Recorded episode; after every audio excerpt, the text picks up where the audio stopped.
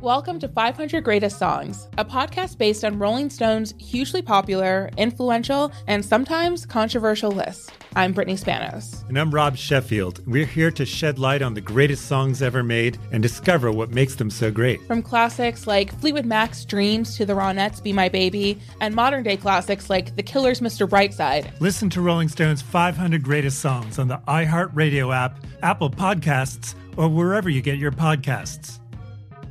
Imagine you're a fly on the wall at a dinner between the mafia, the CIA, and the KGB. That's where my new podcast begins. This is Neil Strauss, host of To Live and Die in LA, and I wanted to quickly tell you about an intense new series about a dangerous spy taught to seduce men for their secrets and sometimes their lives. From Tenderfoot TV, this is To Die For. To Die For is available now. Listen for free on the iHeartRadio app, Apple Podcasts or wherever you get your podcasts. I'm Tamika D. Mallory. And it's your boy, Mysonne, the General. And we are your hosts of TMI. And catch us every Wednesday on the Black Effect Network, breaking down social and civil rights issues, pop culture, and politics in hopes of pushing our culture forward to make the world a better place for generations to come. Listen to TMI on the Black Effect Podcast Network, iHeartRadio app, Apple Podcasts, or wherever you get your podcasts. That's right. Too Much Information is a production of iHeartRadio.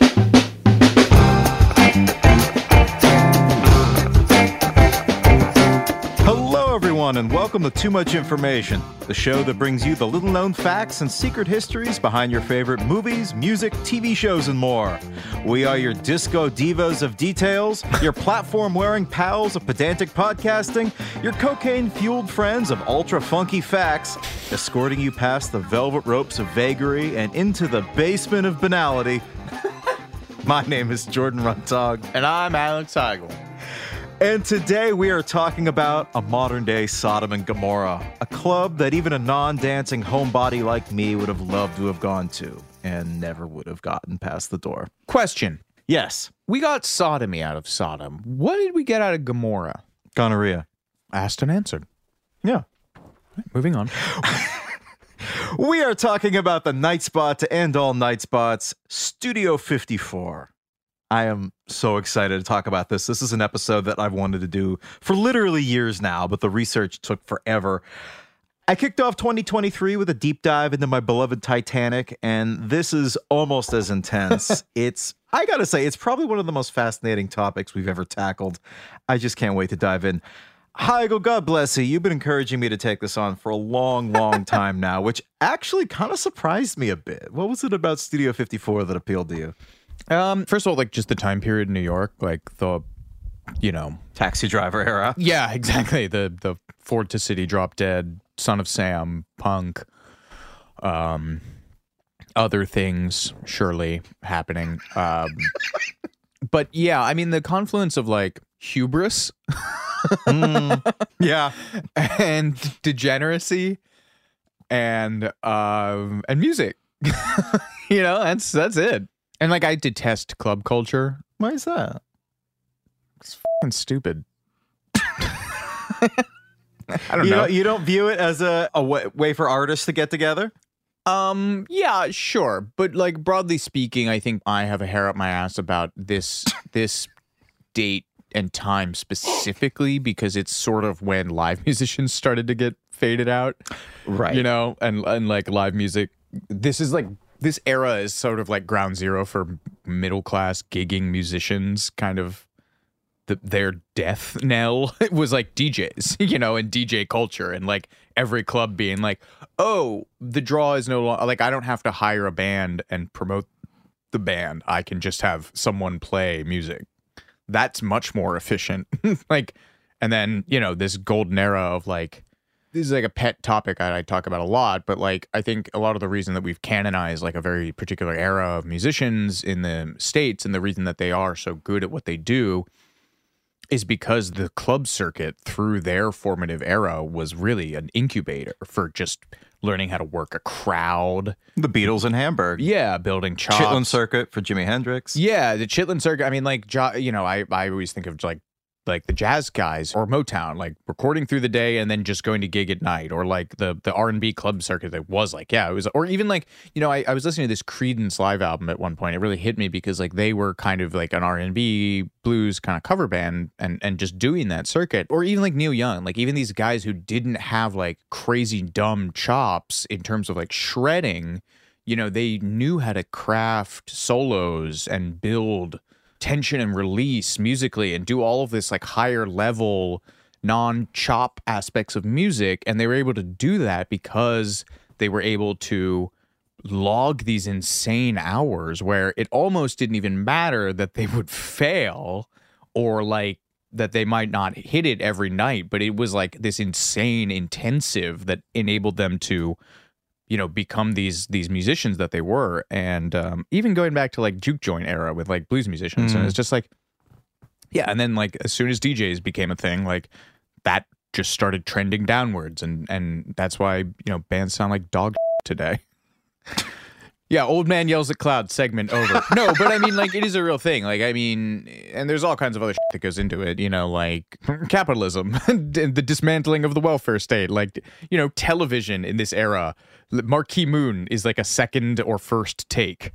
And it was because they lived super cheaply and rehearsed like six hours a day before they went to track that album. Like, you don't The get- Ramones album too, right? Yeah. You just don't get to do that as a musician anymore. You literally, it is just unsustainable to um, gig and live that way. Like, gone.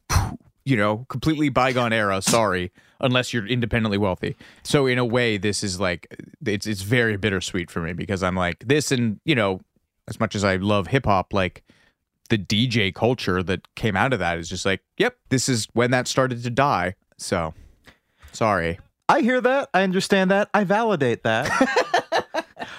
I, you know, I mean, taking this on, I initially thought it would just be a great excuse to talk about, you know, decadence and depravity and great stories of celebrities behaving badly in a really interesting era. But the more I learned about the development not only of club culture in the late 60s, early 70s, but also disco as a genre, it made me respect both the club and disco, which is kind of a punchline, as being this music that has a lot of integrity because it came from a lot of disenfranchised Yes. people, which is very interesting. And Studio 54 became really a haven for mm-hmm. a, a lot of, especially the LGBTQ community. Yeah. Yeah, I mean, that's something we'll talk more about later. so that was something that was that surprised me the more I dug into it. I expected this to be a tale of irresponsible people Yeah. being greedy and stupid, and it became a lot more. And while that. it is that, well, there is Two things so can be true at the same time. Yes, that, Um, that's true. That's true. yeah, I mean, disco is. I obviously I grew up a Central Pennsylvania punk. I was like, oh, f- disco. But then, like, I had a music professor in college who's like, I don't understand the beef with disco and like four on the floor. It's just like everybody deserves to dance. and I was like, You can find this beat. and I was like, that is a beautiful sentiment. I have changed my mind. I love that. Yeah. Well, we'll have a whole uh, segment on the development of disco a little later on. But Studio 54, as a club, it's been described as many things an American bacchanal, The Wizard of Oz staged by Fellini. And one of my favorite descriptions comes from a 2020 New York Times piece by Guy Trebay and Ruth LaFerla. It was a flash of brilliance that glittered from the rubble of a bankrupt city. Studio 54 was an Aladdin's cave tucked amid the porn palaces of Midtown. I love that. Like a shooting star, Studio 54 burned bright but fast. Its heyday lasted a scant 33 months before its renegade owners Steve Rubell and Ian Schrager were hauled off to prison for uh, one of the most egregious tax evasion cases in American history, which we'll get to. But in that brief 33 month period, it became more than a nightclub, it became a phenomenon an unprecedented mix of glamorous sophistication and primal hedonism. It was a nexus of music, fashion, and newfound social freedom. The fact that the building had previously been an old CBS TV studio was fitting because Studio 54 offered a place for anyone to live their own fantasy without persecution or judgment. It was a place not only for a generation raised under the pressures of Watergate and the Vietnam War to let loose, but more importantly, a place for members of the LGBTQ community to feel like they could fully celebrate the act of being themselves, which is precious. Well, we have way too much to talk about, so I'm going to skip the fact teases. Let's just go for it. In lieu of cocaine, I have a big mug of coffee right here. Here is everything you didn't know about Studio 54.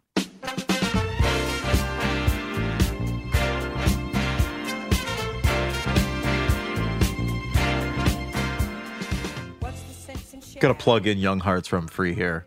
I think it's got to be like Disco Inferno or Boogie Wonderland or something like just to anything on the Boogie Nights soundtrack. It's just got to be as cliche as possible. Well, to start, allow us to introduce you to the two hosts of the Studio 54 Bacchanal, Steve Rubell and Ian Schrager.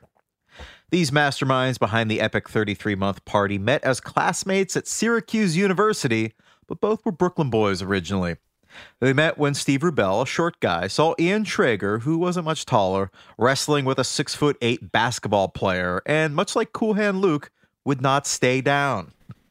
This resonated with the scrappy undergrad, and they became fast friends. Ian graduated and initially became a real estate lawyer, while the more outgoing and gregarious Steve Rubell opened up a chain of steakhouses in the New York metro area called Steak Loft, which boasted the unforgettable, if not very subtle, slogan Make love to your stomach. I don't like that. No, I really- don't. I really Because yeah, I recently really watched Videodrome, which the most memorable image in is of a James Woods tummy vagina. So that's really gross, and I hate that. It was like on the menus and everything. Yeah, I, Ah. I don't like that. Yeah. Mm. no, bathing suit parts in restaurants. uh, I mean, that's come on, man. How'd you how'd you get your how'd you pass the food inspection? How'd you get to that? Ian Schrager convinced Steve Rubell to ditch the whole steakhouse idea and go into the nightclub business together because he was intrigued by the emerging gay club scene. Schrager would evocably described what he witnessed as, quote, a kind of intense tribal like dancing. It looked like the dance floor was some kind of living organism, rolling and pulsating up and down, breathing in and out, all together as one. Other clubs up to this point had just been basically pickup joints, but these gay dance spots were sensory overload with the music and the lights and the fashion and the sexual electricity. So Steve and Ian teamed up on an early nightclub in Boston, of all places, buying what had been a famous Back Bay venue called the Boston Tea Party, which may be familiar for some music nerds out there. For uh, it was where the Velvet Underground had a very famous residency in the late '60s, so it's a famous spot. Uh, they also turned one of Steve's steakhouses into a club called the Enchanted Garden. And it was a minor success, but it had the misfortune of being located in Queens, which was not very fashionable in the mid 70s. As one club goer later said, no one from Manhattan was going to Queens. And as my aunt would say, you need a passport to get there. For burgeoning club owners, Manhattan was the big leagues. But now, Zoolander voice, why disco? Disco clubs were becoming the big thing by the mid 70s, and most people believe the name disco refers to the genre of music that was becoming popular at this time, but the term actually predates this by a decade. Disco was short for the French discothèque, which literally means a library of records, similar to the French word bibliothèque or library, a place for many books. Biblio is book. In the early 60s, clubs called discotheques began to open in France that played records for patrons to dance to rather than employ traditional bands. I knew this was the French's fault. I mean, as we were talking about at the top of the episode, this was revolutionary at the time. Club goers got to dance to the original versions of their favorite songs, and club owners got to get away with paying a single DJ rather than a whole And band. musicians were as Ki- every, ki- kind of a everyone win-win for patrons, Yeah, though. everybody This is the- wins except for the people who make it. Of course, Yeah. America and France apparently. Uh, these were generally a European phenomenon throughout the 60s, aside from isolated spots like LA's Whiskey A Go Go, which initially modeled itself after a French discotheque. But by the mid 70s, they were becoming more prominent in the United States. And this was supposedly due in part to an influx of jet setters from Europe who were wary of European discos after the socialite J. Paul Getty III was kidnapped from one in Rome in 1973 Hell yeah, which resulted in the poor kid's ear getting sliced off. hell yeah. Poor This kid. was- What a fucking bad choice of words resulted in the modern day robber baron aristocratic class wealth hoarding dragon kid. Sorry. Well, I mean, this event was dramatized in the 2017 film "All the Money in the World," and no, his his grandfather was, I guess, John Paul Getty the first didn't want to pay the ransom because he, I think he just felt it would set a bad precedent. So the kidnappers sliced the kid's ear off. Hell yeah. Yeah. So this is kind of seems like kind of a flimsy theory, but I'd seen it cited in numerous sources that this actually was one of the reasons that sparked the discotheque influx in the United States because Europeans uh, were were scared of something like that happening again. Good. they should be. I mean, the rich anyway, Yeah. Not me. I've also heard an interesting theory that the oil crisis and resulting economic downturn in the mid 70s helped increase the popularity of discos because the fee to get into discos was a lot cheaper than going to a rock concert, which had been the primary focal point for youths to meet in the 60s. So that was some of it too. It is all about economics. You're right. I suppose I buy that. He said angrily. Well, this is a good a time as any to go a little deeper and look at the development of the much maligned genre we call disco. The representative quote, aside from just disco sucks, comes from Bob Colacello, the editor of Andy Warhol's Interview magazine. He said, Disco came along at the moment when the baby boomers stopped protesting and started dancing. And while this is true, it undersells the genre's rich and fascinating backstory. It's really interesting to me that disco has a reputation of being politically vapid, corny cash in music, since it was born of the most artistically authentic beginnings with disenfranchised social groups who were forced out of the mainstream. The story of disco is bookended by two riots that took place a decade apart.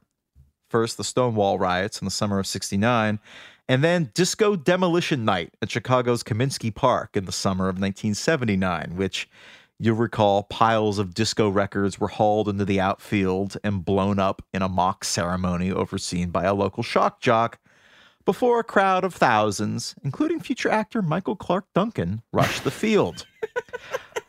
the first of these riots was steeped in a desire for social justice and equality, while the second of these riots was a knee jerk and really quite stupid reaction to cultural shifts steeped in racism and homophobia. Some, like chic guitarist Nile Rodgers, have likened the event to a Nazi book burning. But we're getting ahead of ourselves. Heigl, talk to us about the development of disco. So, back in 1969, homosexuality was still classified as a mental illness. The FBI reportedly did surveillance on known homosexuals. Probably James Baldwin is probably the biggest example of that, Yeah, right? I would think so. Is that why he left the country for France? I wouldn't blame him if there was any other reason to do it. Uh, the Tina Turner model, F- this place. uh, the post office tracked mail containing gay material. Anyone who appeared to be what would have then referred to as transvestites, uh, which was shockingly the most nuanced term that existed at the time, would be stripped and frisked. Halloween was a major holiday for gay men and trans women back in the 1960s because it was the one day of the year that they could wear gender affirming attire, like dresses in public, without being arrested. Uh, there are stories of cops congregating outside of known gay haunts on Halloween, wordplay, waiting for 1201 so that they could bust people. Uh, horrifying. There were laws prohibiting people of the same sex from dancing together in a place that had a liquor license. And as a result, many gay bars, like the famous Stonewall Inn, didn't even bother with a liquor license and just operated as um, an off a private quote unquote bottle club. Until 1966, it was illegal to even sell alcohol to someone who you knew was gay. One of the more unprovable laws in the books, though, I guess. Yeah, post prohibition law against serving any quote unquote disorderly people. God, this country is so stupid. Oh, I'm just I'm just begging for an anger of one star boomer review this episode. I really apologize. Legally not being allowed to serve a gay person a beer. I think that that's an okay hill to die on, Michael. I think you're okay. Okay, all right. Uh, we'll find out. As a result, many places that were known as gay hangouts were monitored closely by the authorities and raided regularly. Most of the Greenwich Village gay bars in the 1960s were owned by members of the mob who paid off the cops to keep from getting raided more often, a process known whimsically as gayola. For example, the famous Stonewall Inn was owned by members of the Genovese crime family. These owners treated the regulars terribly. They watered down the liquor, they overcharged. Stonewall had no running water behind the bar during this period, so dirty glasses were just swished through tubs of water and immediately reused. Ah, Yeah, that's really gross. yeah. And there were also reports that the owners were blackmailing some of the wealthier customers due to their sexual orientation, which provided vastly more income than the bar profits. Uh, even well connected gay bars were raided about once a month. Gay men apparently made it a habit to carry bail money on them when they went out just to be safe. God. Horrifying. This country, ellipsis. Trails off, staring at a middle distance. Uh, these practices began to loosen somewhat following the Stonewall riots in June of 1969. And by the way, you and I are both the VH1 pilled boomer uh, lo- hagiography lionizing generation. How Yes. late was it until you learned about Stonewall? Oh man, it, it- embarrassing late. completely glossed over in all of the all along the watchtower fortunate son soundtracked Oh, 60s zero. montage horse we were fed as kids right like I, don't July remember learning 60 about it in high school. I mean, maybe. no I, I, I certainly don't not think in central so. pennsylvania May i think i college is my is my memory Yeah. but Yeah. like what the f- july of 69 ground zero in the middle of all this other life-changing uh, generation defining shit. We just don't we nobody knows about it because it's gay people You know what? I don't even know if it was. co- I think it was. I learned about it in college because I lived within like three blocks of Stonewall in Greenwich Village at the time for Hmm. school. That might have, and I probably saw a plaque or something. That was probably it. Yeah, no, it's really embarrassing. I don't remember how late it was that I learned, but it was fairly recently. in 17 weeks on the Civil War because I lived within like two hours of Gettysburg, Gettysburg. not, not on Stonewall. Anyway, Google Stonewall if you don't know what we're talking about. Too long to get into here, but really another way. Worth it. Yeah. Hashtag worth it. Oh. Even after the Stonewall riots, though, many clubs had house rules banning same sex dancing. Another great tangent to get into, by the way, is cabaret laws uh, in New York City. Like, if you want a Yeah, real, oh my a God. real insane discourse on uh, on bureaucracy run amok, it was an incredible way for them to also completely racially profile and disenfranchise black musicians. Um, Thelonious Monk being one of the most famous. The guy was on like the cover of Time magazine. He couldn't play in New York because his cabaret license had been revoked. Anyway, these rules gave way to the rise of underground parties, the most famous of which was hosted by DJ David Mancuso. Mancuso threw invite only raves every Saturday in his Soho apartment, popularly known as The Loft. I assume it was a loft. I, I'm guessing. Yeah. It'd be funny if it was like a one bedroom. I guess an SRO. Well, nobody would have come otherwise. That's true. Shout out to lofts, man. Yeah. You know, it's such an incubator for everything from free jazz to minimalism throughout this this time period. Do you ever live in a loft? No. No, I didn't either. No. Yeah. I, I live like I, within sight. I can see it out the window of the McKibbin lofts and uh, Oh, Bedbug Brooklyn Central. right now. Is it- it really? Oh God, yeah. I mean, that was you know, I, I. It's been funny with this indie sleaze revival because you will lived through peak indie sleaze because you were in college in New York, but I got to it. I think as it was dying. Um, but yeah, I- We're all dying, Heigl. Well, it's true. Uh, LCD sound system guy voice. I was there when the McKibbin when the McKibbin lofts were infested by bed bugs. Um, I slept there. I had friends who, who lived there. And I gross. now I'm yeah. I don't remember. it. It seemed clean to me. I'm sure there's a Vice. but then again, I was twenty. I'm sure there's like a Vice oral history of the McKibbin lofts. oh, there is. There is. Yeah. Um, according to his Wikipedia page, David Mancuso insisted on playing music that was soulful, rhythmic, and imparted words of hope, redemption, or pride. Nothing white. Uh, admi- True. Admission was two dollars to pay for rent and overhead, but attendees were never turned away for lack of funds. Organic Aw. dishes, breads, and freshly squeezed fruit juice were freely available for attendees. Nothing was ever sold on the premises, otherwise, the police could argue that he was operating a professional establishment without a license. And this was a very real threat, um, since the loft was raided early in its existence and Mancuso was arrested for operating an unlicensed cabaret. He successfully disputed the charges since there was no alcohol for sale and events were not open to the public. After the raid, Mancuso was more cautious about police presence and set up a warning system using lights. When I the love lights this. when the lights turned red, the party paused. Everyone turned down the music, turned up the lights, and sat on the floor.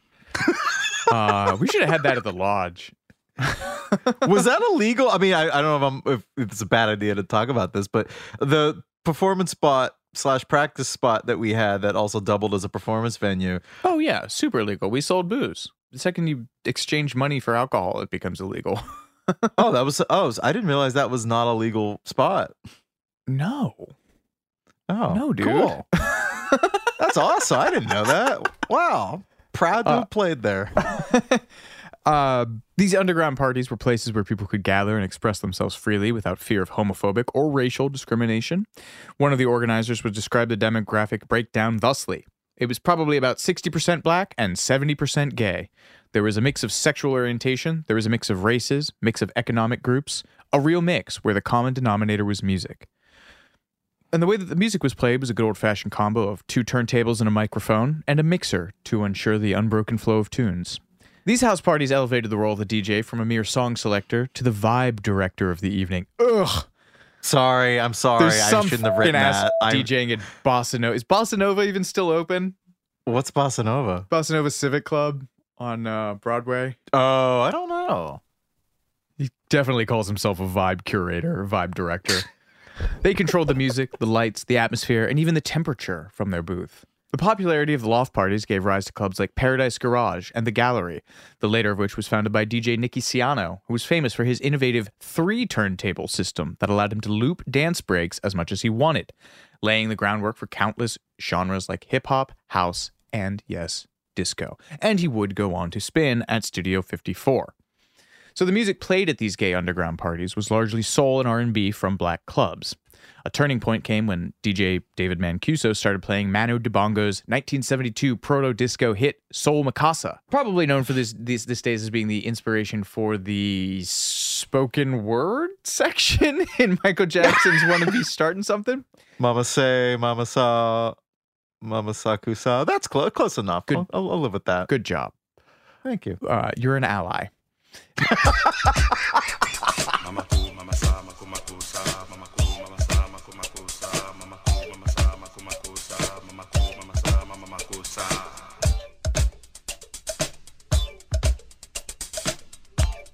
Mancuso came across the relatively obscure single in a Brooklyn record store and liked it so much that he passed it to a radio DJ who started playing it on the air. By 1974, it went mainstream and broke into the top 40, making it both one of the first records to break through as a club hit and also one of the earliest disco esque songs. The sonic stew that is canonical disco has its origins in funk, soul, salsa traditions from the black and Latino communities. Another major ingredient was the Philly soul, streaming from Kenny Gamble and Leon Huff's Hit Factory, particularly groups like TSOP, the Sound of Philadelphia, and the O'Jays.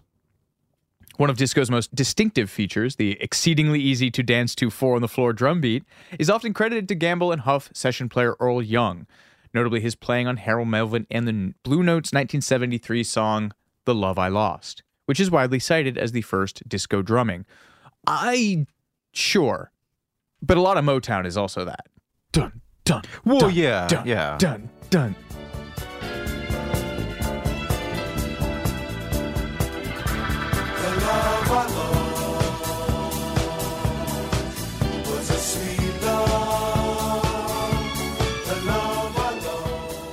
Other musical hallmarks of disco include the percussive guitar wah wah. Uh, I think Isaac Hayes' immortal theme from Shaft, another proto disco mainstay. Heavy syncopation on the hi hat, Latin tinged percussion. Yeah, this is a great era for auxiliary percussion gigs. you know, you got the got cowbell, a lot of congas, probably some wind chimes, um, jazzy extended chords, uh, strings, rhythmic chicken scratch guitar style from uh, uh, the great lineage of James Brown guitarists like uh, Catfish Collins and Jimmy Chank Nolan, as I believe is his his full nickname. Because Um, of the sound that yeah. he would make when he would just, that's really good. Yeah, uh, and of course the iconic. Uh, you failed. You were missing your duties. You did not mention the the, the iconic uh, octave bass parts. Boom boom boom boom boom boom boom boom boom boom boom boom boom boom. As your former bass player, I'm, I'm, I, I'm, I I'm very sorry for that. I think. I mean, well, I this is fresh in my mind because I played a uh, a house party actually in December that was all disco stuff, and um, eh, you hear it a lot on ABBA, but you also hear it in like Boogie Wonderland has a has a pretty heavy uh, octave part, and um, I don't think I can. I'm just spitballing here, but it might come from early synths and sequencers, since that was an easy pattern to program, like a faux arpeggiator, just like doon doon doon doon doon doon doon doon. Um, I'm thinking of MGMT now. yeah, Speaking of McKibbin lofts. I could smell that phrase. How I do in that section? You know a lot more about the development of music and no, the it's actual good. like, I mean, music I- the- and- it's funny that disco has, you know, a big. The thing that I would just add to that is is more cultural, which is that disco in the retelling of it has become so white and straight washed that it is deeply Yeah. a crime. You know, like again, laying the blame squarely at the foot of, in my experience, your former employer VH1. But you know, everyone thinks of like, you know, KC and the Sunshine Band or ABBA, and it's like, yeah, those people sold a boatload of money and made it onto TV, but this is black and gay music at its at its core, you know, and you don't really in the popular consciousness that is just it's just become at least in the way I was exposed to it, that's part of the reason why I think the ire was so developed towards it, you know, that that it was like Chicago shock jock meatheads who were just innately on some instinctive level repulsed by it, you know. Um it says a lot about the bedrock of internalized racism and homophobia that is this country is built on. Well, I think there's two theories. There's that. There's, as you said, the inherent racism and homophobia that this country's built on.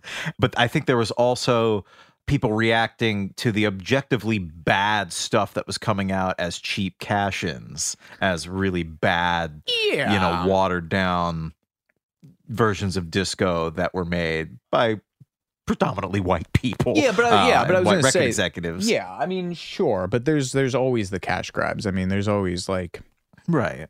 literally every form of music has its has its garbage cash grabs coming in. It just seems like yeah, I do know. I I, I it, it's funny too because I think about like you also think about like this era as sort of birthing like hard rock and metal and really like the really ugly strains of like macho like aggressive music. Like I think of Kiss and like Black Flag too and obviously I love that stuff, but I mean like when you really think about like what the polar opposite of disco was, it's like Gene Simmons, you know, even though they made a disc they made several disco songs or it's and we're on a disco label.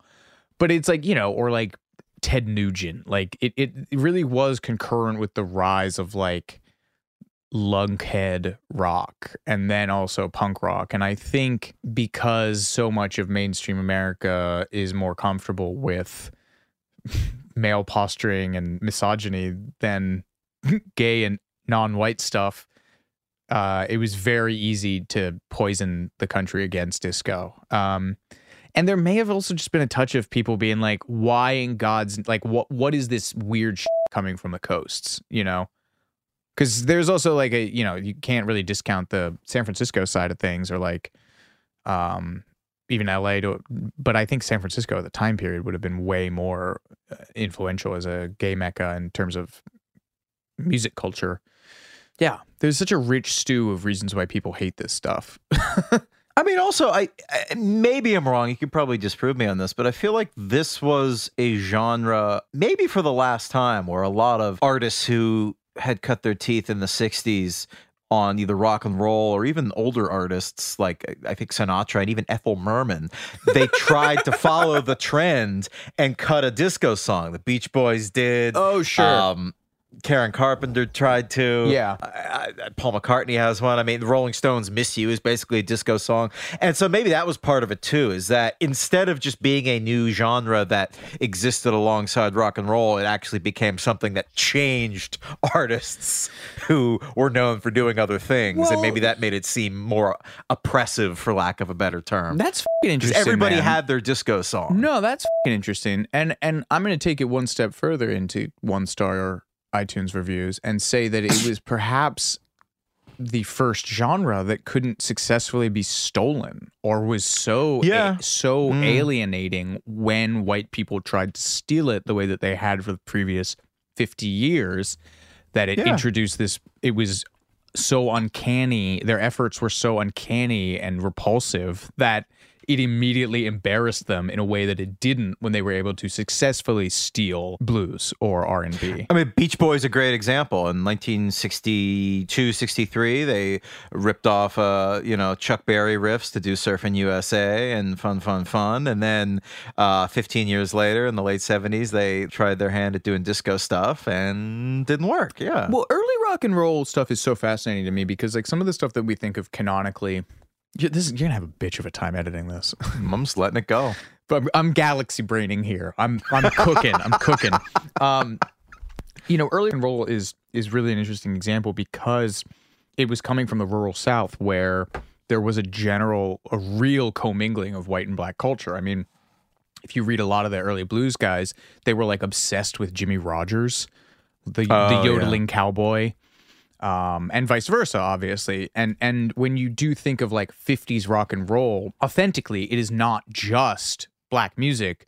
It's also quote unquote hillbilly harmonies and bluegrass influence. Like, you know, you really do have to think of like as the Beatles, like Carl Perkins and Motown and Chuck Berry and all this stuff. And and I think disco being a wholly urban post-industrial genre and invention that equation couldn't be repeated in as quote unquote an authentic way as early rock and roll. So and it, it was I think it that's why that everybody's disco phase is so galling and glaring because it was really uh, uh, without precedent in, in the same way that they were able to successfully steal the blues or, or R&B or or you know in Sinatra's case Billie Holiday or what have you.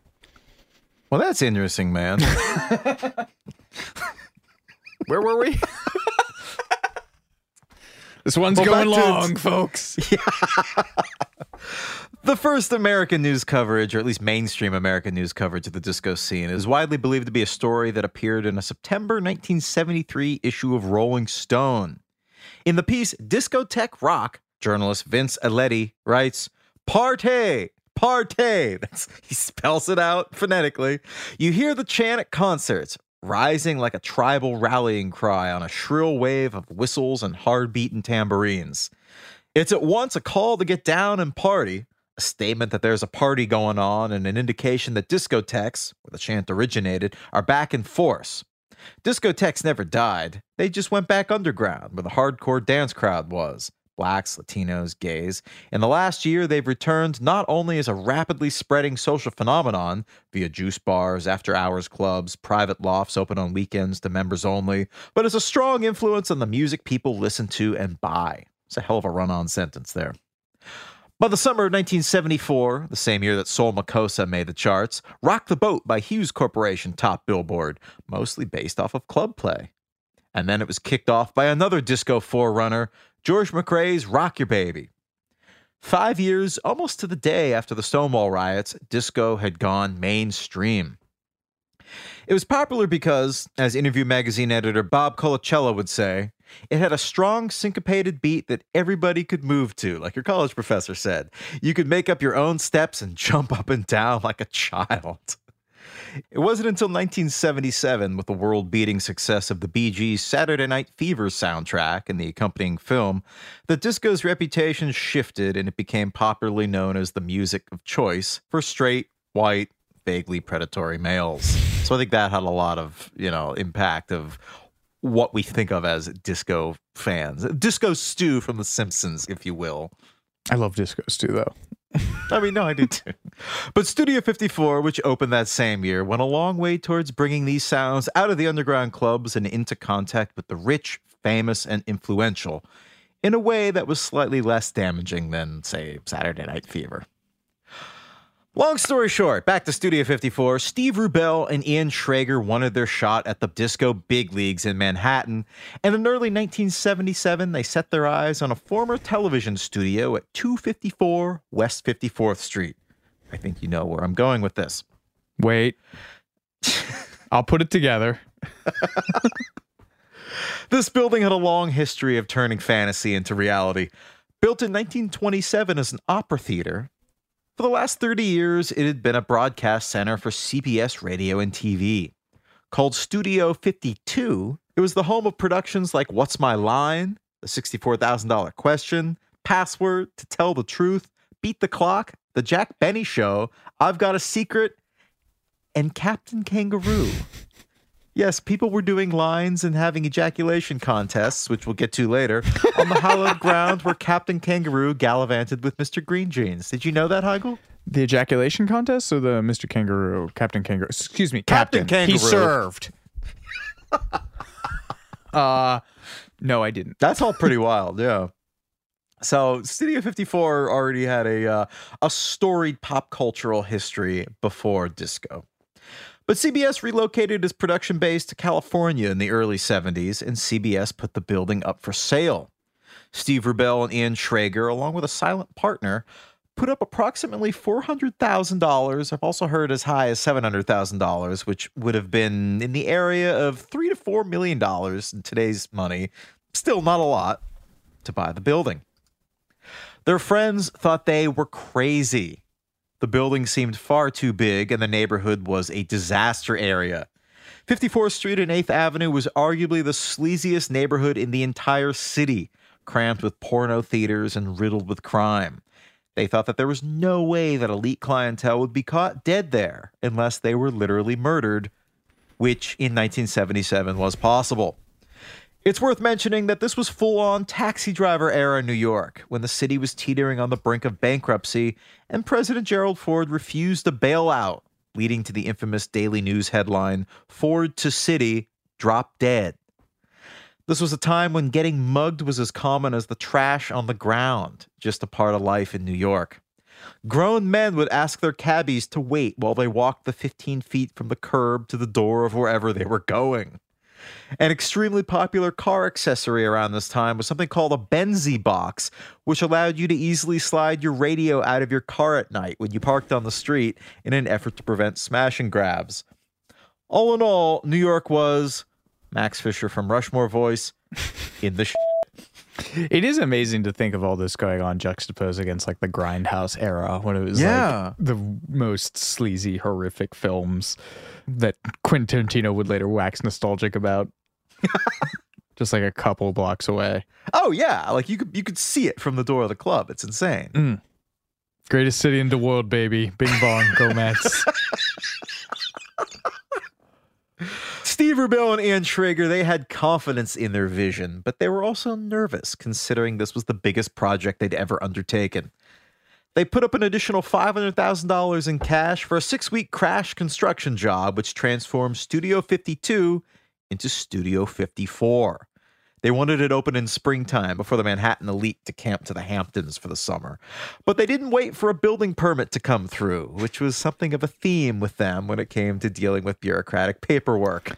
Hold that thought for later. As we'll discuss, Steve Rubell was more of the people person, handling guests and becoming the public face of Studio 54, while Ian Schrager was the creative producer, running operations behind the scenes. the vibes director, if you will. The vibes director, if you will, yes. Schrager would later say, When you have a nightclub, you have no product that's uniquely yours. You use the same music, the same liquor as everyone else.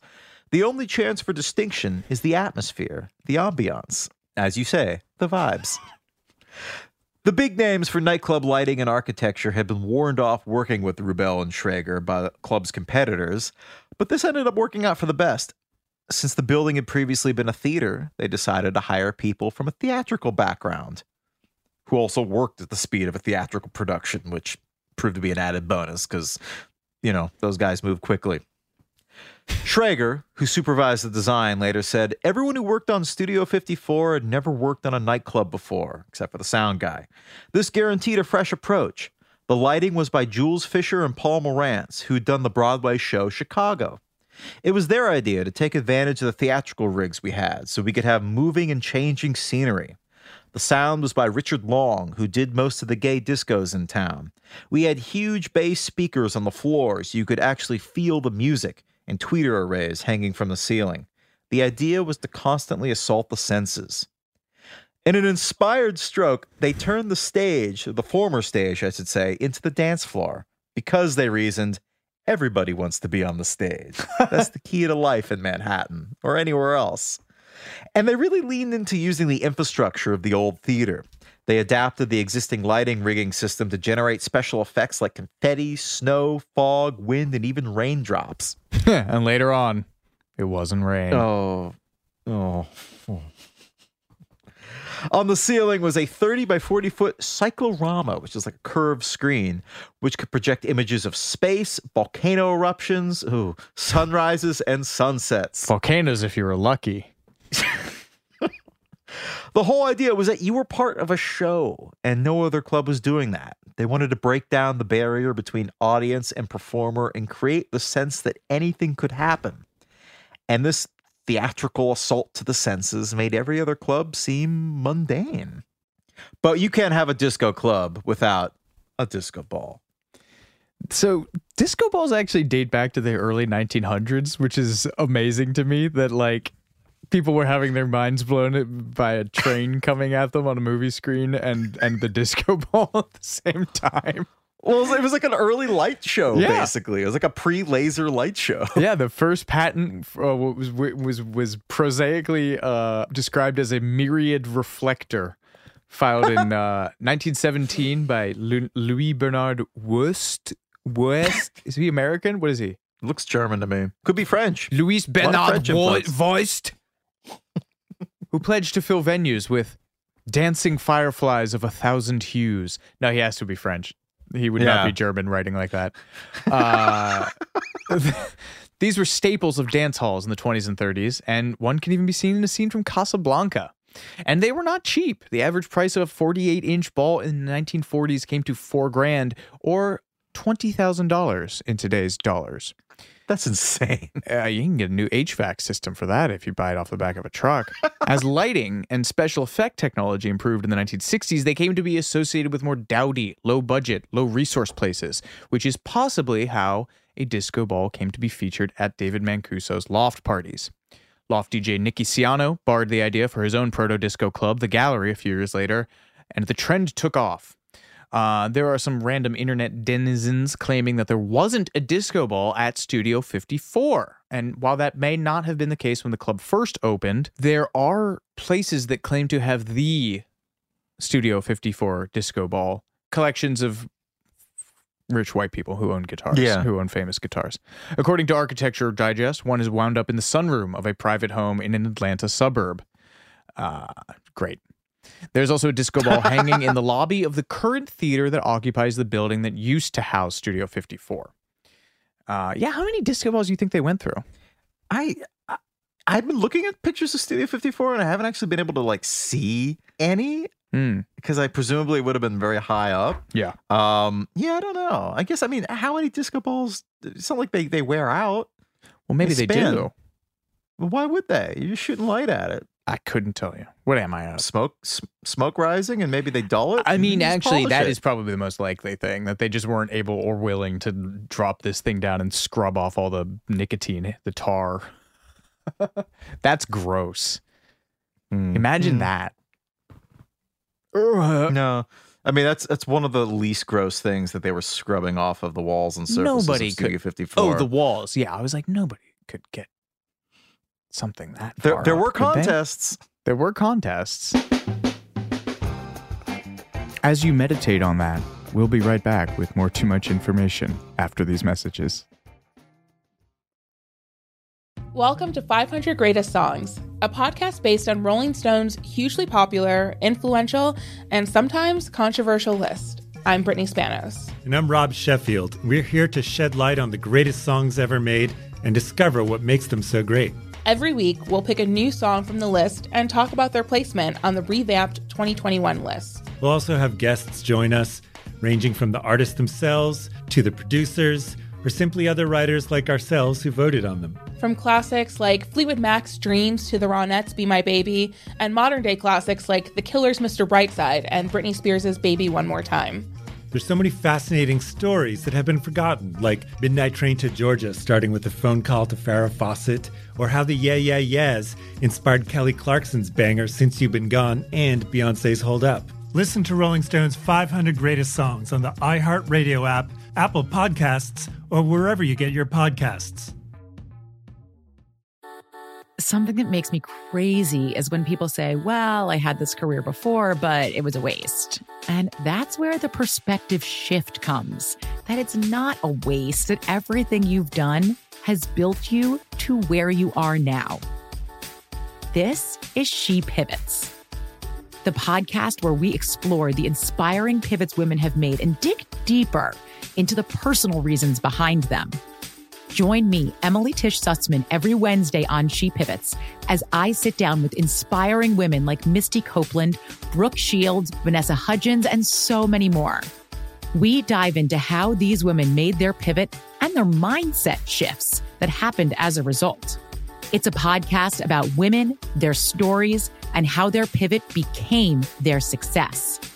Listen to She Pivots on the iHeartRadio app, Apple Podcasts, or wherever you get your podcasts.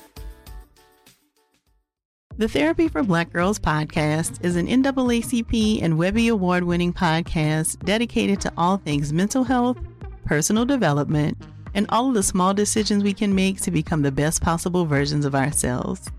Here, we have the conversations that help Black women decipher how their past inform who they are today and use that information to decide who they want to be moving forward. We chat about things like how to establish routines that center self care what burnout looks and feels like, and defining what aspects of our lives are making us happy and what parts are holding us back. I'm your host, Dr. Joy Harden Bradford, a licensed psychologist in Atlanta, Georgia, and I can't wait for you to join the conversation every Wednesday. Listen to the Therapy for Black Girls podcast on the iHeartRadio app, Apple Podcasts, or wherever you get your podcasts. Take good care, and we'll see you there.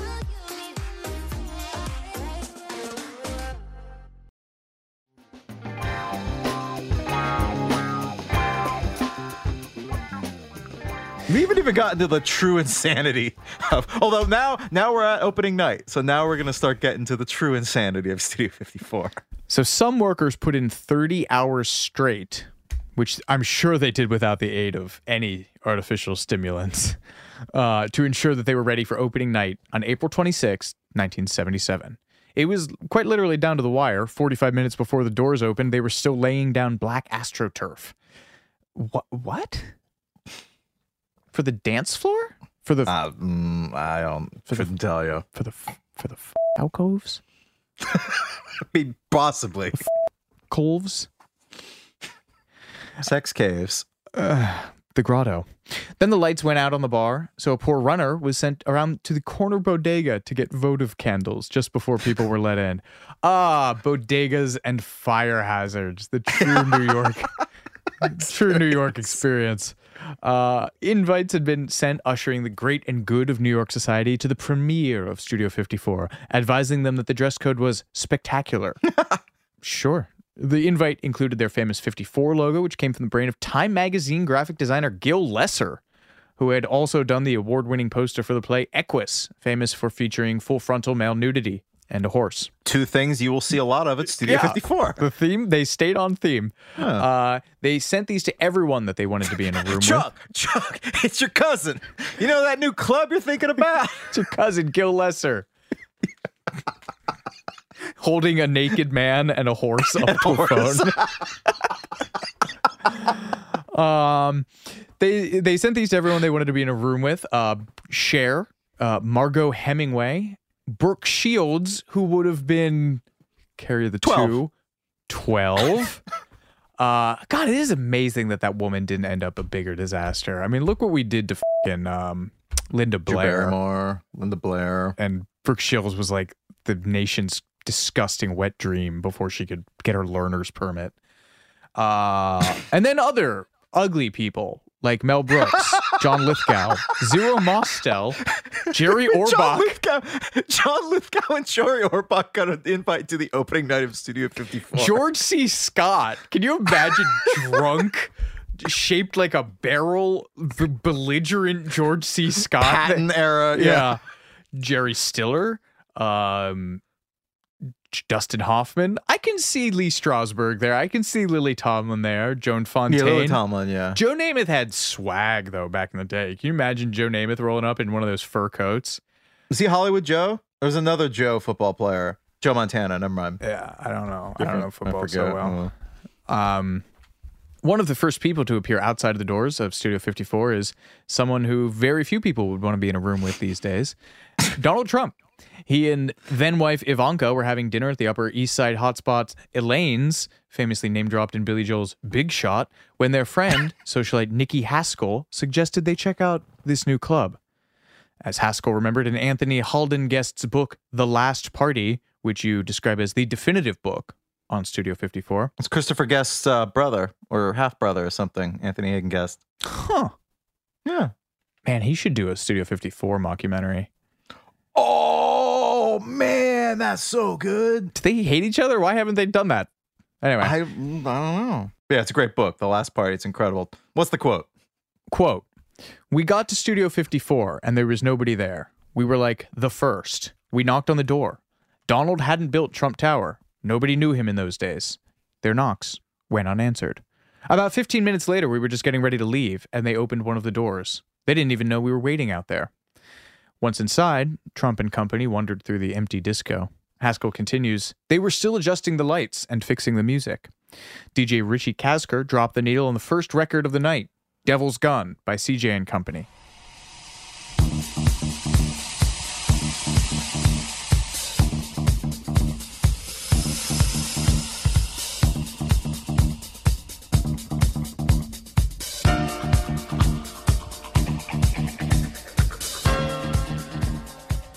But the club remained dead.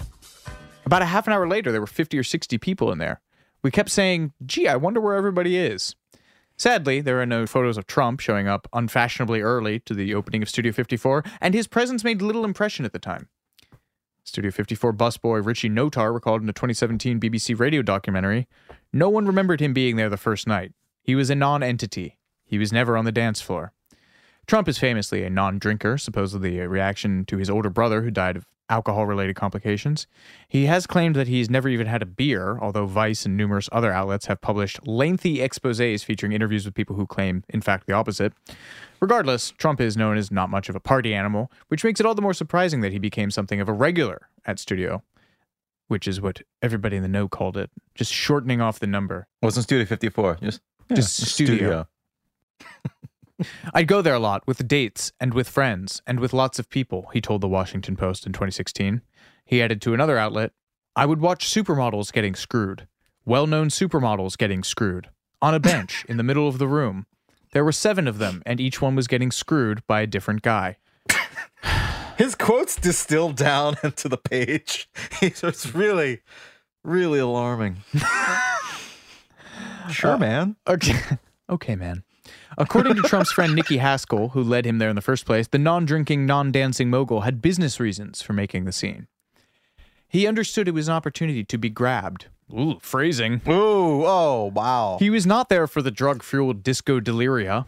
He was there to be seen with the famous people, to network, to cut the deal, whilst everyone else cut the coke. Do you think she ripped that page out of the typewriter and was like, good job, Nikki? Johnny Carson golf swing. Uh, hack. But getting back to opening night. Though the first few hours were a little slow, the crowds quickly descended on the club in droves. The exterior of Studio 54 was lit up with Klieg lights like a movie premiere, but apparently no one had thought about the kind of public attention this would draw. Without adequate security and bouncers outside, Rubell and Schrager had to take interior security guards out to work the front door. By 11 p.m., the crowd had gone from a trickle to a torrent of thousands, and traffic on 54th Street came to a standstill. Frank Sinatra was stranded in his limousine, unable to get near, but Cher, Margaux Hemingway, and a young Brooke Shields made it inside. While Warren Beatty, Charlie's Angels star Kate Jackson, and Henry the Fonz Winkler did not. They were caught in the crowd. Another who was stranded outside was a physician who started distributing pills from his jumbo sized bottle of Quaaludes. Yeah. As one club goer told Anthony Haden Guest, the doctor started handing them out. About 30 people standing around us took them, and then everybody started having this mad sexual orgy. Hmm. All the men had their dicks out. Hmm. Everybody was feeling everybody else. The crowd was moving in waves. Hmm. All of a sudden, you would find yourself next to somebody you didn't know. So that was going on outside. That worked out well. I mean, I guess April and May in New York is pretty warm. Yeah, but it's still in the in in literally in the middle of the street, the middle of 54th Street. That's true. Yeah. I know Uh, it was 1977, and I know it was when that whole area was was a porn mecca, but Yeah. that's a lot even even for then. Uh, yeah. God, better days. But those who did find their way inside retreated to an unforgettable sight as they passed through the smoked glass doors. As doorman Mark Benecke would recall in the Studio 54 episode of VH1's Behind the Music, beyond the velvet rope was what I used to call the corridor of joy. It had ornate chandeliers, and everybody there was screaming with joy that they got in. You could hear the pulsating music as you walked through. The long entranceway was mirrored on both sides with a big chandelier in it, hit by lasers, which went onto the mirrors and bounced everywhere. The disco beat from beyond the hallway lured you further. Once inside the main room, you were invited to an enormous refreshment center. Poles lined with lights, almost like an amusement ride, came down just about eye level on the dance floor, and they were topped off with twirling police sirens. When you'd leave, they'd have little bowls of candy, like Tootsie Rolls, as you went out into the harsh morning light of the street. Studio opened at 10 p.m. and served liquor until 4, but never closed before 6 a.m. So, yeah, usually it was dawn when people uh, were done. Opening night featured a fashion show, circus acts reportedly, and a performance by the Alvin Ailey dance troupe. And the club scored a major coup with the New York Post the next day when they put a picture of Cher on their front page. Ian Schrager recalled, I remember Steve calling me up that morning and we couldn't believe it. We were on the front page, the whole page. No nightclub up to then had done that. So they're off to a good start. This was April 26, 1977, but the next few days weren't quite as busy. And then club owner Steve Rubell got a call from the famous fashion designer Halston. He wanted to throw a birthday party for Bianca Jagger, Mick's wife at the time. It was to be a small affair. I've seen somewhere between 30 and 150 people, which that's a big spread, but still, it's not a lot for such a huge building. According to legends, Steve Rubell, who we'll learn had a bit of an ego, initially told the world famous designer, We're closed on Mondays. closed, he replied. Well, open it. This would prove to be a very good idea because the party yielded one of the most indelible images of Studio 54, which launched the club's reputation in a big way. I'm talking about, of course, Bianca Jagger on a horse. we all have that image in our mind. You know the shot I'm talking Oh, about. of course. Yeah. As soon as Rubell got off the phone with Halston, the production team flipped into action, enlisting everyone they knew to blow up white balloons and call up the Claremont stables on the upper, I think, upper west side and arrange for a horse to be delivered. The big day arrived on May 2nd, barely a week after Studio 54 had opened. Everyone from Baryshnikov to Jacqueline Bisset was there. One of the bartenders, troublingly, donned a diaper and popped out of a cake for Bianca. But the highlight of the evening occurred around midnight when the DJ hit play on the Stones' Sympathy for the Devil, and the aforementioned white steed was let out from behind the stage curtain by a nude couple slathered in shivering paint and sparkles. They basically had like tuxedos painted on their naked bodies. If you were Bianca Jagger and mm-hmm. someone played Sympathy for the Devil as your walk on music, would you take that the wrong way? I'm trying to think of what other Stone song would work better. Bitch. It's, it's like I it's like I, I knew that was coming and I set you up for it. Incredible. Tremendous. Um, under my thumb? Channel was get what you want. Yeah. Jump, Jumpin' Jack Flash, good old purpose rock up tempo song. I would have gone with that. Yeah. The horse was let out. Bianca Jagger climbed aboard. And then the horse was trotted across the dance floor while photographers went crazy. I'm changing my text alert for you to the horse was let out.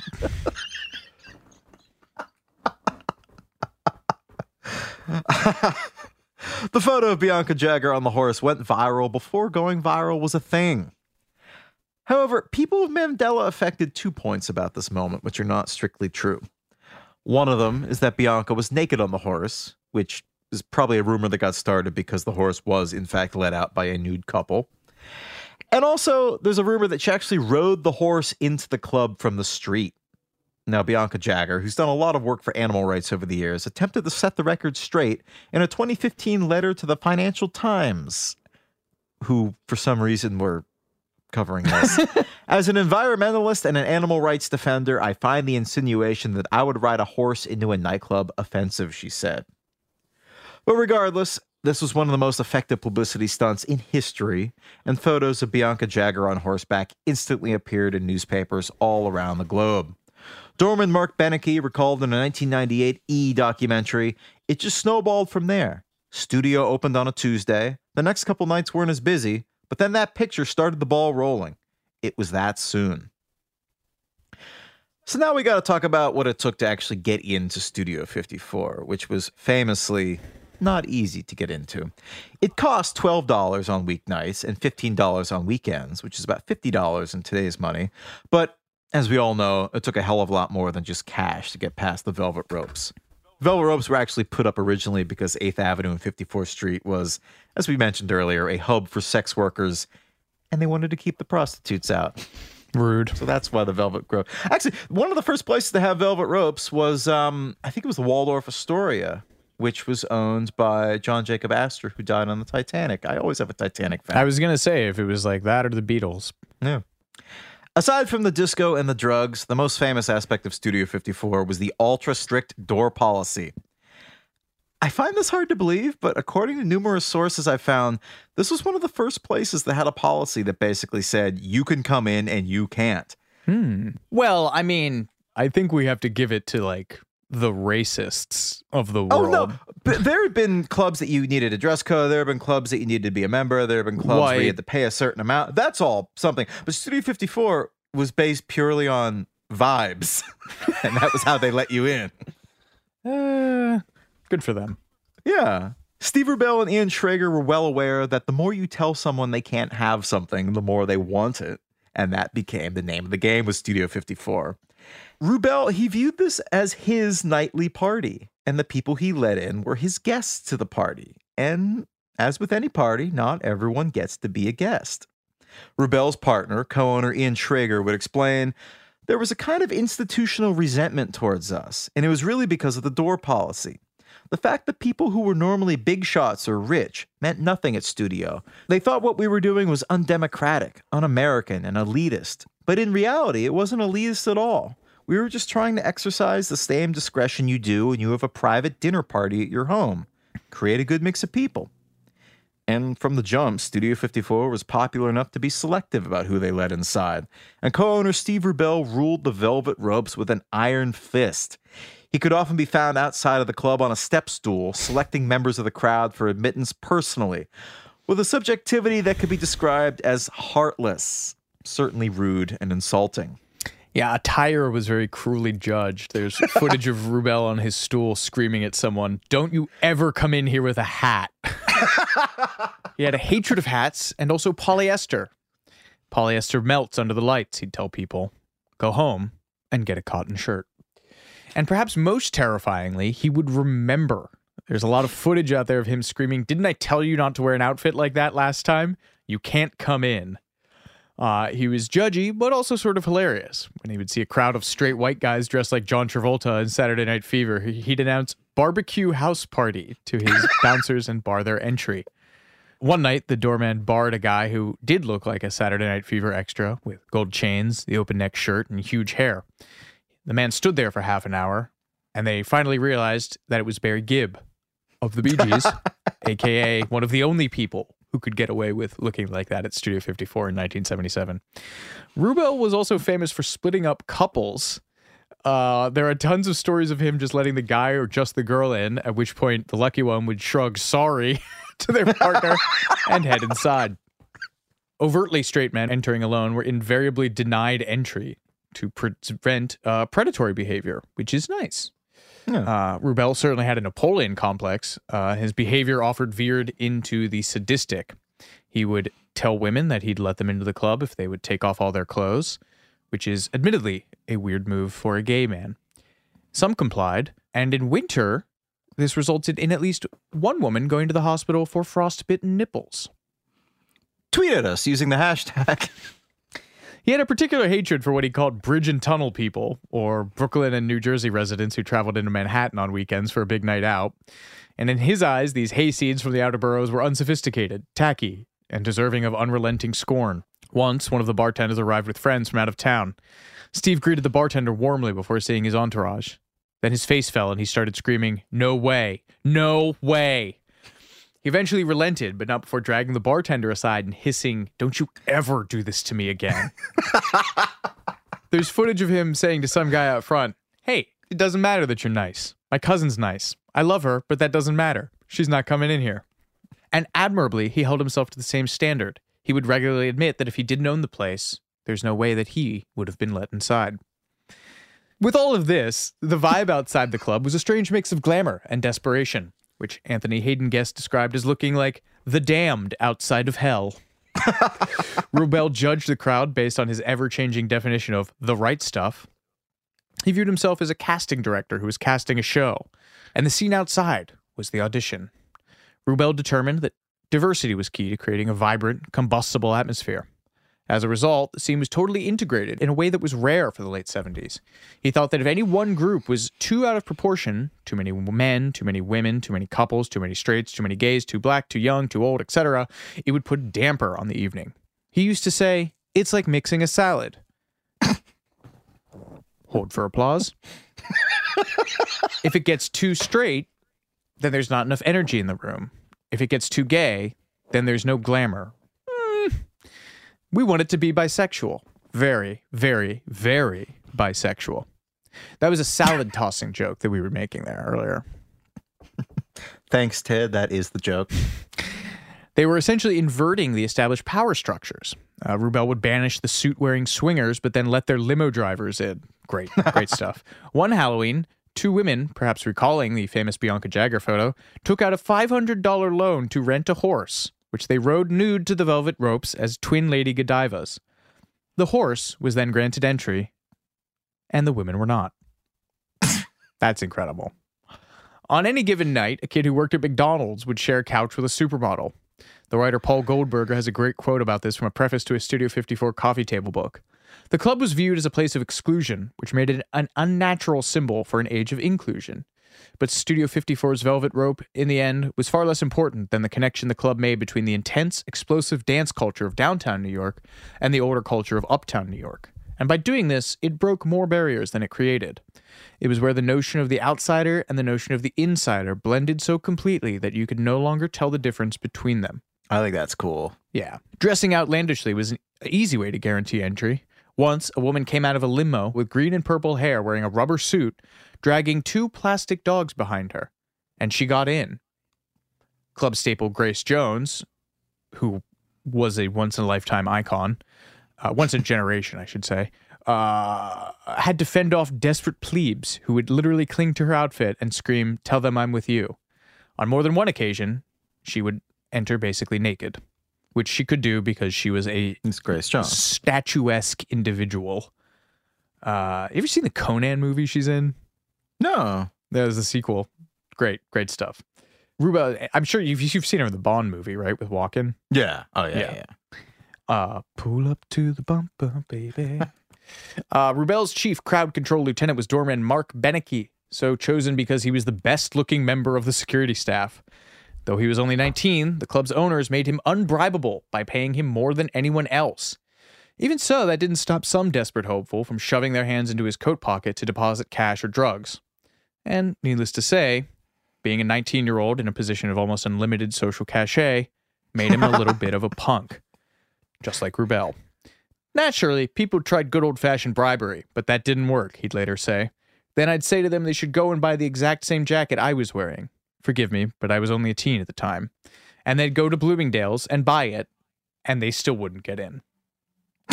he was in charge of adhering to the guest list at the front door.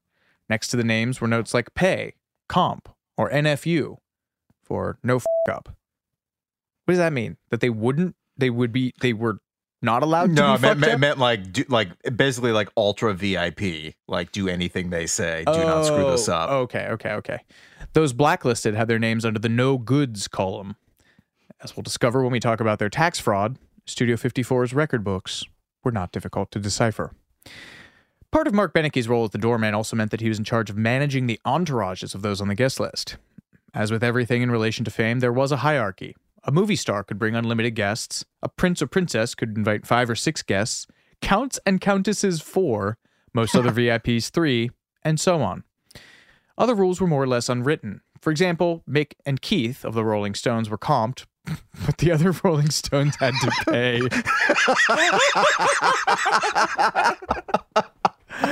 oh, that's funny.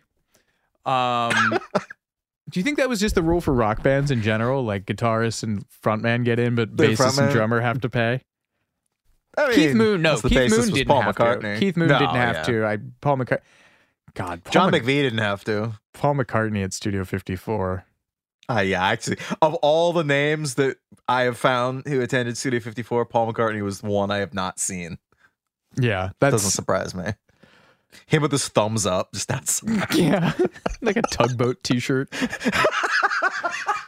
Uh, the among, Rupert the Bear T-shirt. among those who were excluded at one time or another were Frank Sinatra, Roberta Flack, Ooh. and several young Kennedys. Uh, that's Yeah, fine. Boston. The president of Cyprus was once rejected because the doorman thought he was the president of New York City's Cypress Hills Cemetery. That's what you get when you put a put a dorm a 19 year old in charge of the door.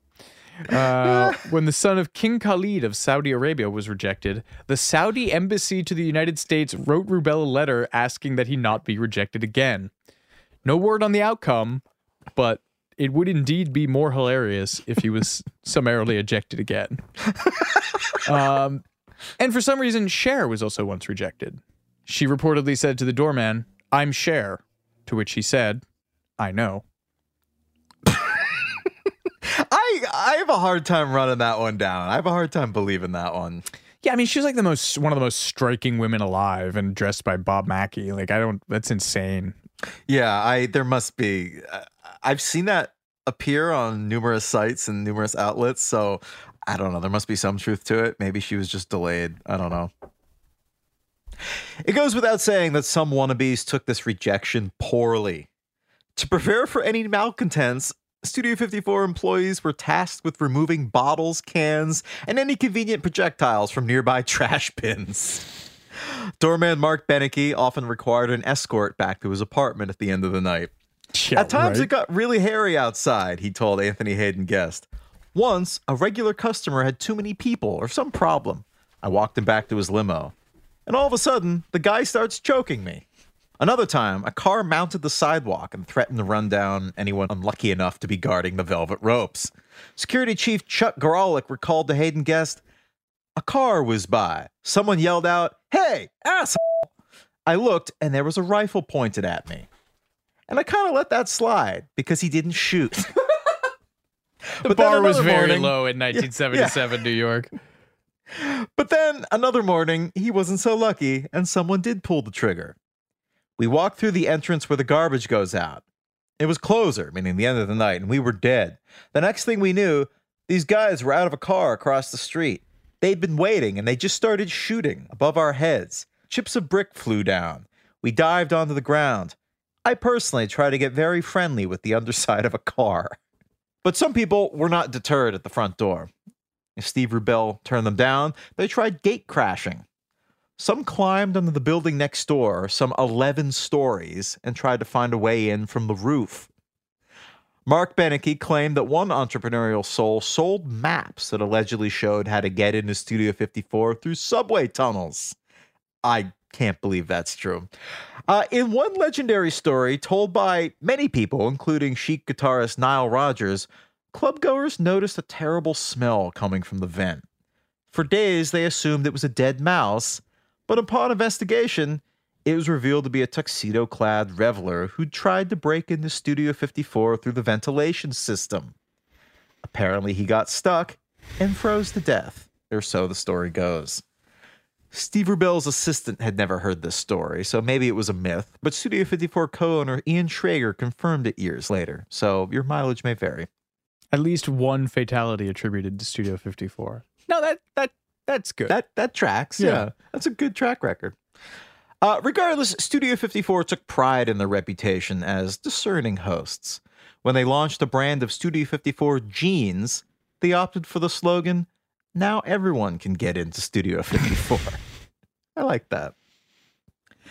Naturally, a huge part of the draw of Studio 54 were the celebrities. The regular presence of famous people at Studio 54 was deemed absolutely critical. This was the beginning of the age of the celebrity, as defined by people who are famous for being famous. And as such, they would be put on the front page of papers for no particular reason. Remember, People magazine had been founded three years before, and its competitor, Us Weekly, began publication the very week Studio 54 opened. Ian Schrager later said, There was this paradigm shift away from reading about crime and sports heroes. People became fascinated with celebrities. We were there at the right time and we wrote it for all it was worth. And celebrities like Studio 54 because all photos taken inside by photographers had to be approved by Steve Rubell personally before being sent to outlets for publication. So they felt reasonably protected. Except there was a time when Canadian First Lady Margaret Trudeau, Justin's mom, uh, was photographed without underwear, and that was circulated. So that's weird. Don't know how that got out. We should tweet that at him. Loser. To ensure a suitably star studded evening on their premises, Steve Rubell and Ian Schrager drew on the guest book of legendary party promoter Carmen D'Alessio. And then later, they also employed a publicist named Joanna Horowitz to essentially act as celebrity wrangler, getting famous people to Studio 54 nightly and making sure that photos of them wound up in the news. Her payment structure illustrated the hierarchy of the New York gossip rags.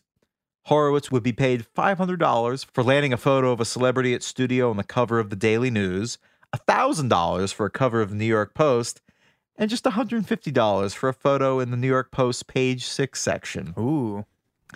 She also had a sliding scale when it came to which stars she secured for studio.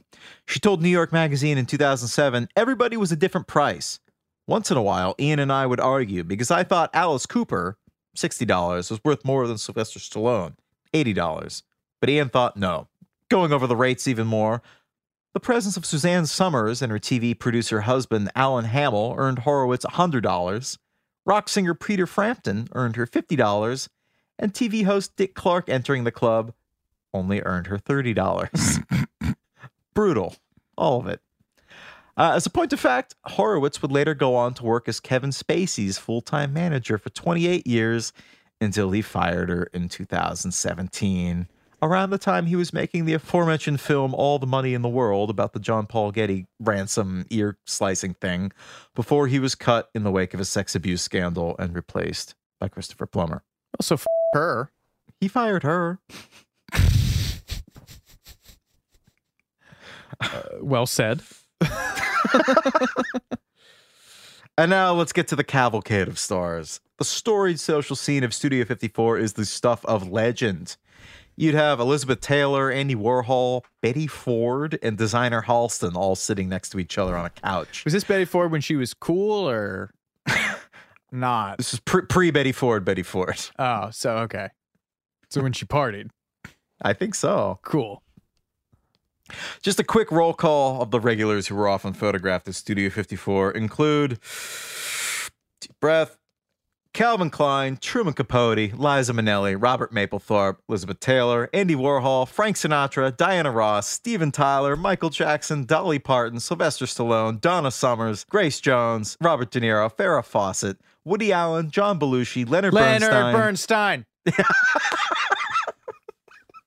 uh, Divine, Faye Dunaway, the coffee heiress Doris Duke, Tom Ford, Diane von Furstenberg, Martha Graham, Richard Gere, Baryshnikov, Christopher Reeve, Elton John, Debbie Harry, Anjelica Huston, Tommy Hilfiger, Margaux Hemingway, Rod Stewart, Rick James, Caitlyn Jenner, Tom Jones, Karl Lagerfeld, Bette Midler, Jack Nicholson, Al Pacino, Muhammad Ali, hmm. Paul Newman, Clive Davis, Michael Caine. They must have had a field day with his name. Because it sounds like my cocaine. Yeah, yeah, yeah.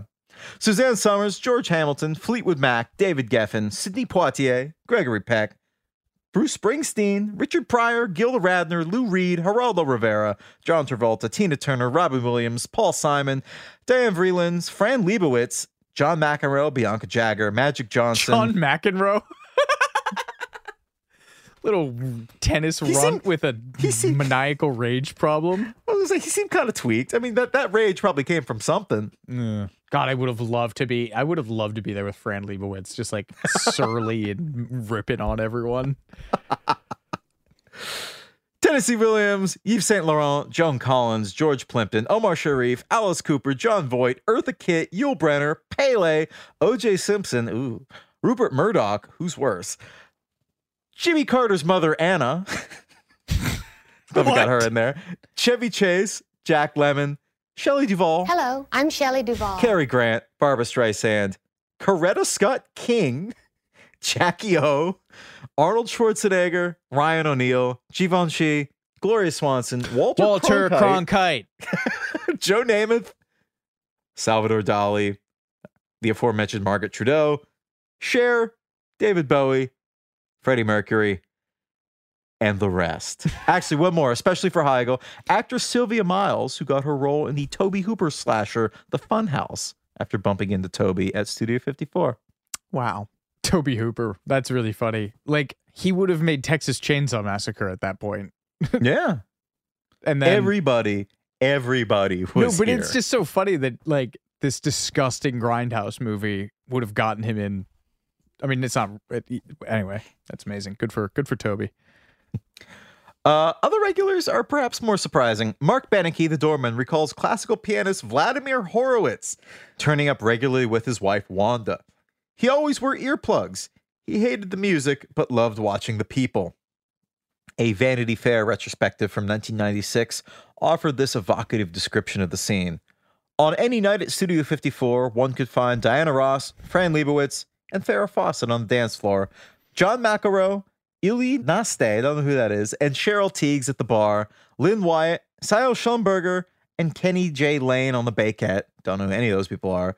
Barry Diller, Calvin Klein, and David Geffen against the back wall. Rod Stewart, Peter Frampton, and Ryan O'Neal up on the balcony. Peter Beard in the ladies' room, Debbie Harry in the men's room, and a teenage Michael Jackson in the DJ booth playing with the lights and sound. the journalist Beauregard Houston Montgomery, incredible name, later said of the scene, It was so exciting, I sometimes had to take a tranquilizer. Same, dude. you saw so many celebrities. The code was you didn't speak to them, but very often they spoke to you. I don't think any stalkers got into 54.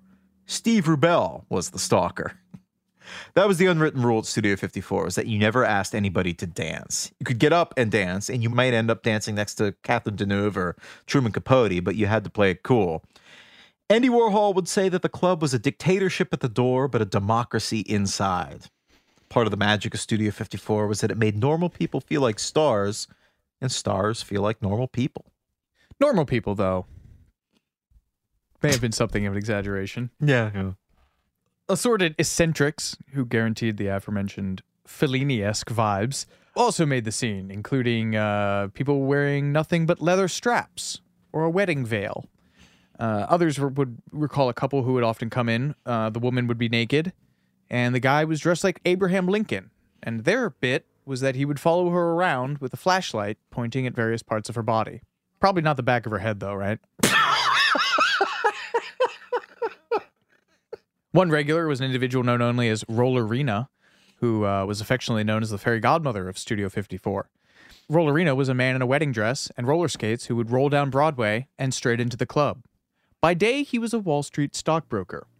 And a friend who knew him would later say he used to hide his costumes in different nooks and crannies in the cities because there was no way that he could change, especially in those days, from his job on Wall Street. He was like Superman, hiding and putting on his costume in a phone booth. And then, of course, there's Disco Sally. A contemporary New York Magazine article paints a vivid portrait. A tiny, 77 year old lawyer named Sally Lippman was mourning the death of her husband when she happened upon the disco scene, and it changed her life.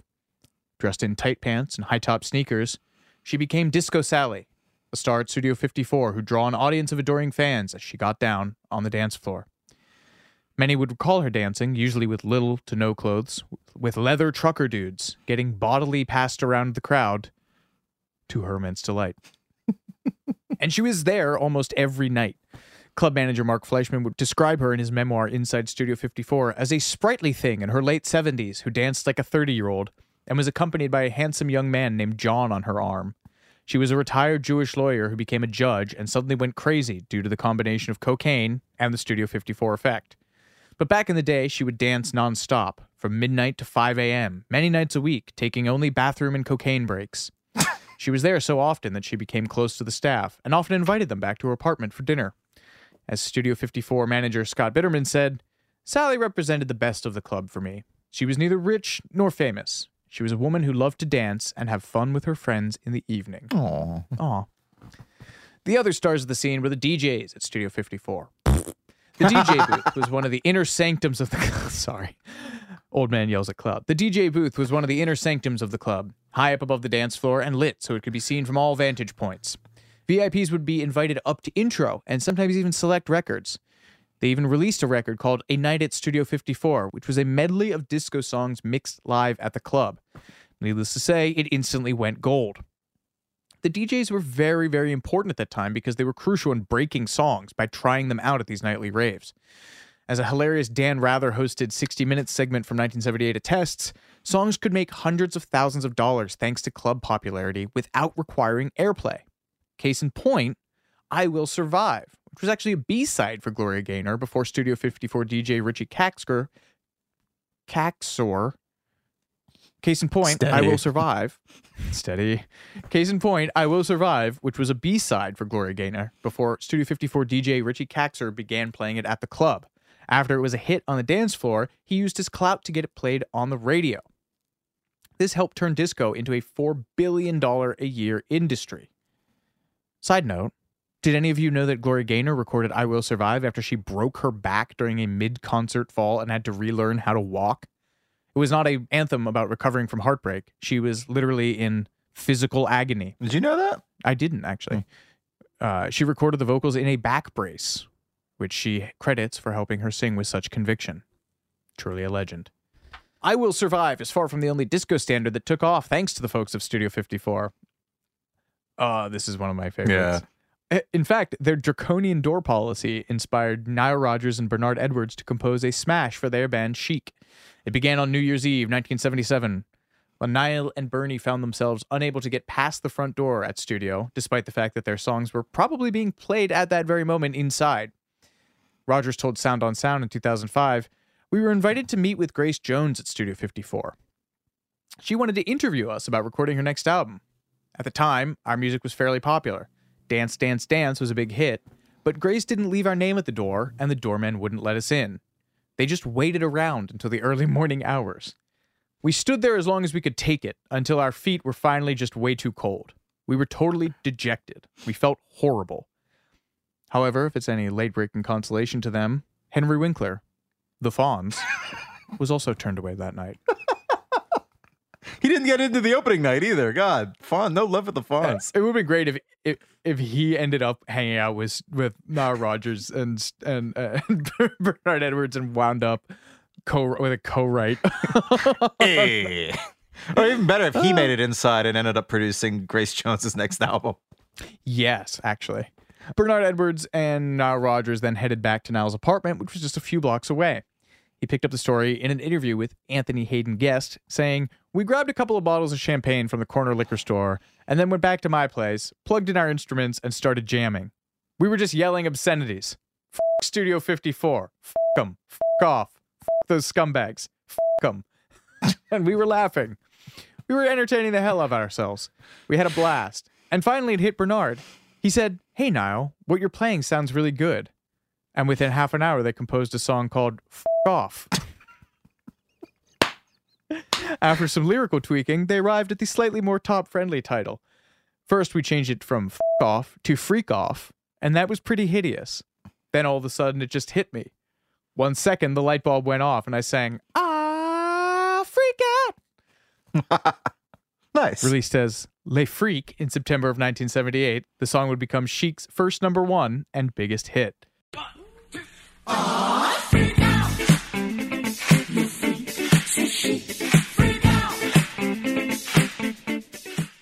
Perhaps understandably, Nile Rodgers now considers Mark Benecke, the Studio 54 doorman who would not let them in, a friend. I love that. I love that story.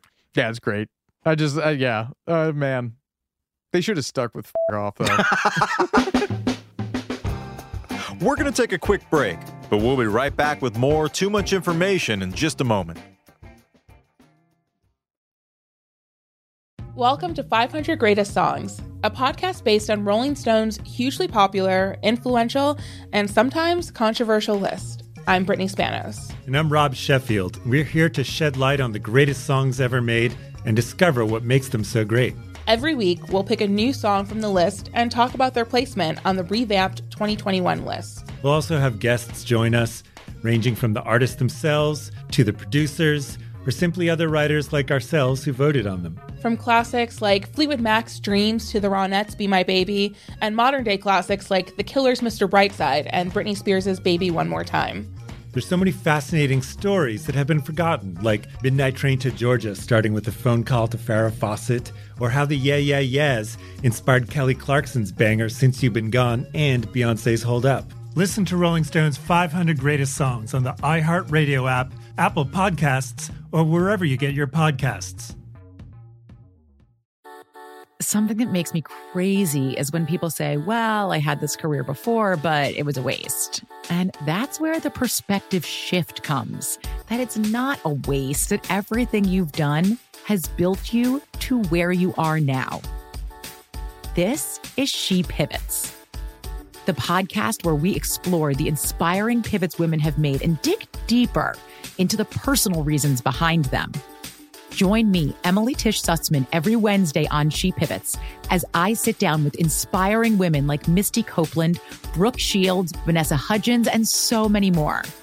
We dive into how these women made their pivot and their mindset shifts that happened as a result.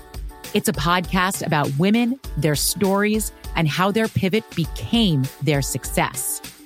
Listen to She Pivots on the iHeartRadio app, Apple Podcasts, or wherever you get your podcasts. The Therapy for Black Girls podcast is an NAACP and Webby Award winning podcast dedicated to all things mental health, personal development, and all of the small decisions we can make to become the best possible versions of ourselves. Here, we have the conversations that help Black women decipher how their past inform who they are today and use that information to decide who they want to be moving forward. We chat about things like how to establish routines that center self care what burnout looks and feels like, and defining what aspects of our lives are making us happy and what parts are holding us back. I'm your host, Dr. Joy Harden Bradford, a licensed psychologist in Atlanta, Georgia, and I can't wait for you to join the conversation every Wednesday. Listen to the Therapy for Black Girls podcast on the iHeartRadio app, Apple Podcasts, or wherever you get your podcasts. Take good care, and we'll see you there.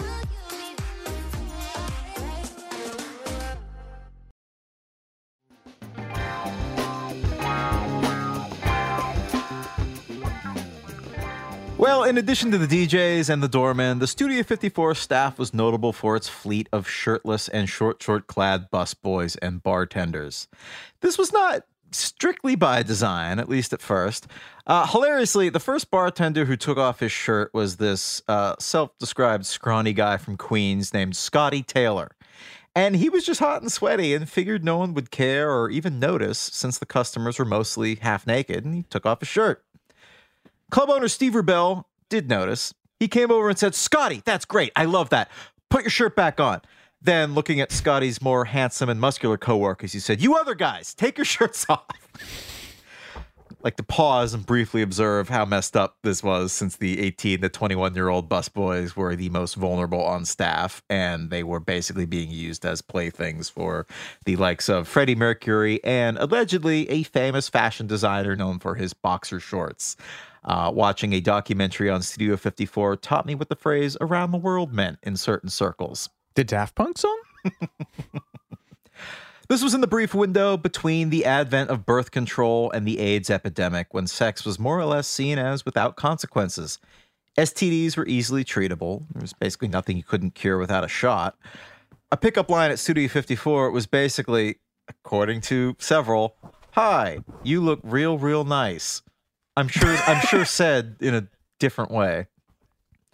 Nile Golly. Rodgers, yeah. David Lynch. Yeah. at Wow. 55. what? Nile Rodgers, who presumably was back in Studio 54's good graces after penning Le Freak, said in a 1998 ITV documentary Sex in the bathroom was one of the most common things in those days. I felt like I didn't have a good time if I didn't have sex in a semi public place. I feel like that's not true, but okay. Nile, there's so many other ways to have a good time. Or at least maybe it wasn't as common as he's making it seem, but okay. I, I you know what? I wasn't there. Mm. There's a great quote about the Studio 54 bathrooms from Judith Licht in a 2020 New York Times oral history. Before there was LGBTQ, there were bathrooms at Studio 54. You had no idea what anybody was. Hmm. People also had sex in the upstairs balconies where you could Hmm. get busy watching thousands dance down below. This area was upholstered in rubber because it was deemed easy to hose down in the morning. That was the stated objective by the architects. Grace Jones wrote in her memoir Up high in the seats above the stalls, you could disappear into the shadows and get up to whatever.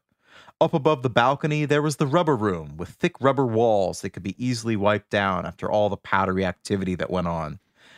There was even something above the rubber room, beyond secretive, up where the gods of the club could engage in their chosen vice, high up above the relentless dancers. It was a place of secrets and secretions. The in Ah! crowd, the in crowd, Ah! the in crowd and inhalations, sucking and snorting.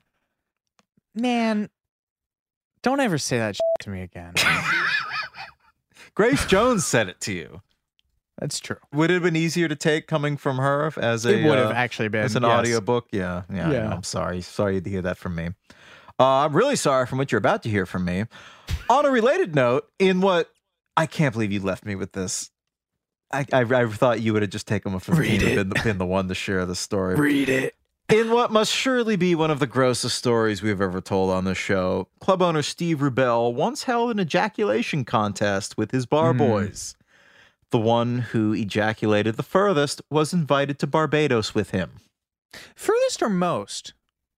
I think it was like a long jump, Hmm. Vertical or horizontal? horizontal. Hmm. I imagine. I, I'm I'm assuming. One of the well, presumably, I, I don't I don't know if he was involved in this contest, but one of the bar boys was Alec Baldwin, friend of Later to be involved in a different shooting incident. oh man. He walked into that one and a few other things at Studio 54. Oh, oh, your boy's on. It. I'm cooking. He spent two Huh. months work working as a he spent two months Huh. he spent two months working as a busboy at Studio 54 in the fall of 1979, and he recalled the scene in the balcony when speaking to Interview magazine in 2012. Gay men would go up to the balcony and fondle one another. It's just like the Jack Donaghy voice. Usually couples, very distinguished, wealthy, well dressed. Well heeled gay men would go up to the balcony and, quote, discuss things. They'd ask your boy here to go downstairs and, quote unquote, fetch them a pack of cigarettes. Cigarettes at Studio 54 were probably like $8, and they'd say, well, keep the change. I was a very popular cigarette snatcher in the balcony. I was the Rick Blaine of well heeled homosexual balcony dwellers at Studio 54. Not a very efficient way to tell that story, Alec, but thank you. Fucking asshole. so that's the so that's the balcony, and the balcony was more or less open to anyone. But the ultra exclusive enclave for decadence and depravity at Studio 54 was the infamous basement, accessible only by a hidden stairway. Also known as the playroom, this cavernous area was very much a basement in the truest sense. It was grungy, graffitied, and unglamorous, decorated with old party decorations, pillars of rolled carpet, damaged banquettes, and troublingly, a children's playground swing set and kiddie pool filled with beach balls. Hmm, yeah. Mattresses were thrown onto concrete floors in secluded corners where extra special guests could have a moment alone with the busboy of their choice. God, it's like the Fritzl's basement or something. Rubell once arranged for a well known countess to have a basement rendezvous with a bartender she fancied. The barman handcuffed the countess at her request and then promptly forgot about her. Hours went by before Jesus Rubell Christ. realized she was missing and rescued her from the basement. As gross as it was, celebrities knew that they weren't going to be bothered or, more importantly, photographed in the basement, and few photos of it exist. Security men brandishing walkie talkies secretly patrolled the area, removing any uninvited gawkers. Grace Jones wrote in her 2016 memoir Celebrities headed for the basement, getting high down low. Not even those who got inside the club could all make it into the basement. You'd stumble into half hidden rooms filled with a few people who seemed to be sweating because of something they had just done or were about to do. Needless to say, many drugs were consumed, uh, even more blatantly than they were upstairs. I've read reports of basement VIPs entertaining themselves with strawberries dipped in cocaine, which seems to make no sense whatsoever No. because I don't think you you get high that way and it tastes bad. But Yeah. You've ruined, you've ruined two things. there's two things, two things that are important to both of us. But apparently, this story is legit. The Soviet ballet dancer Rudolf Nureyev came across this scene and helped himself to one of these strawberries dipped in cocaine, apparently thinking the white powder was powdered sugar. oh, He then boy. he then spat it out and called security, believing that they were trying to poison him. The 70s could sometimes be the dumbest decade. Perfect segue to getting into one of the most famous We're getting into drugs. folks cocaine. Uh we've gotten this far talking in detail about studio 54 without talking about the famous moon with the spoon huge light display depicting a crescent moon snorting coke. Waxing gibbous? Waning gibbous? I don't know what any of that means uh, this was essentially the god of Studio 54, and it would ceremoniously be lowered over the dance floor several times an evening, at which point people would literally get on their knees and bow. It's difficult in 2024 to understand the casual nature with which cocaine was consumed at the time. It was taken as a fact that it was non addictive, with one Studio 54 regular proclaiming it was written in the newspaper. That's not far off, though. Uh, cocaine implements, quote unquote tools, were advertised in magazines. These range from small silver spoons that hung around your neck, 22 karat gold razor blades, the Gasper snow injector, advertised with the slogan, Do it orally. Nasally? Is that what they mean? What, what is a snow inject? I'm going to look this up. I think it it gets more up your nose faster. Hmm. Wait, I'm gonna f- hang on a sec. Uh, and even mirrors, where the ad copy read, Tonight's forecast, snow. There is a high front bringing snow to much of the nation tonight. Light to heavy accumulation is expected. We urge our viewers to prepare for this high front with quality mirrors from Easy Line. Pre cut grooves, beveled edges, and a cork backing are just a few reasons why these mirrors are so popular. Hurry to your neighborhood head shop before the supply runs out. I just Oh, sent man. you the uh the um snow injector. Oh, okay. That's what it bulb model and pocket. Oh, it looks course, like a turkey baster. the natives of South America used hollow reeds to blow the powder down each other's throat. Of course, of course, they somehow managed to drag that in. oh boy. This method put the snow more directly into the lungs and did not damage delicate nasal and sinus membranes. So you could just, just blow cocaine right down your throat. Good lord.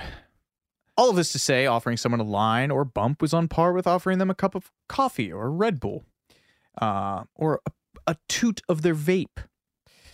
Um, sure, it was expensive, but for people who were in New York's main industries finance, fashion, entertainment, and so forth it was considered normal. For Christmas, the Studio 54 owners put together gift baggies of cocaine that were handed out by Santa. There's a photo of a very excited Robin Williams grabbing one. there was even a guy on staff, Lenny54, whose sole job appeared to just be doing drugs along with the VIPs. It's like the Mighty Mighty Bosstones had a guy on stage for like 20 years whose whole thing was just really dancing. They had a guy who's on the payroll's job was just to do cocaine. Uh, cocaine was Lenny quite- Bostone. Lenny Bostone. Please call me Lenny. My father was Mr. 54. Uh, Cocaine was quite literally part of the currency at Studio 54 as patrons would tip bartenders in vials of Coke. Uh, and just like cash, they would throw all of the vials into a bucket and divvy them up among staff at the end of the night. Cocaine tended to breed generosity or egregious waste. It was not uncommon for someone to use a $100 bill to snort cocaine and then just throw it on the ground like a candy wrapper. And then someone else would grab the $100 bill on the floor, use it to do lines themselves, and throw it away again. While coke may have been the drug of choice, it was far from the only illicit substance being consumed at Studio 54. There are legendary and therefore possibly mythical stories of revelers putting uh, amyl nitrate poppers in the AC ducts and telling the DJ to play fast songs.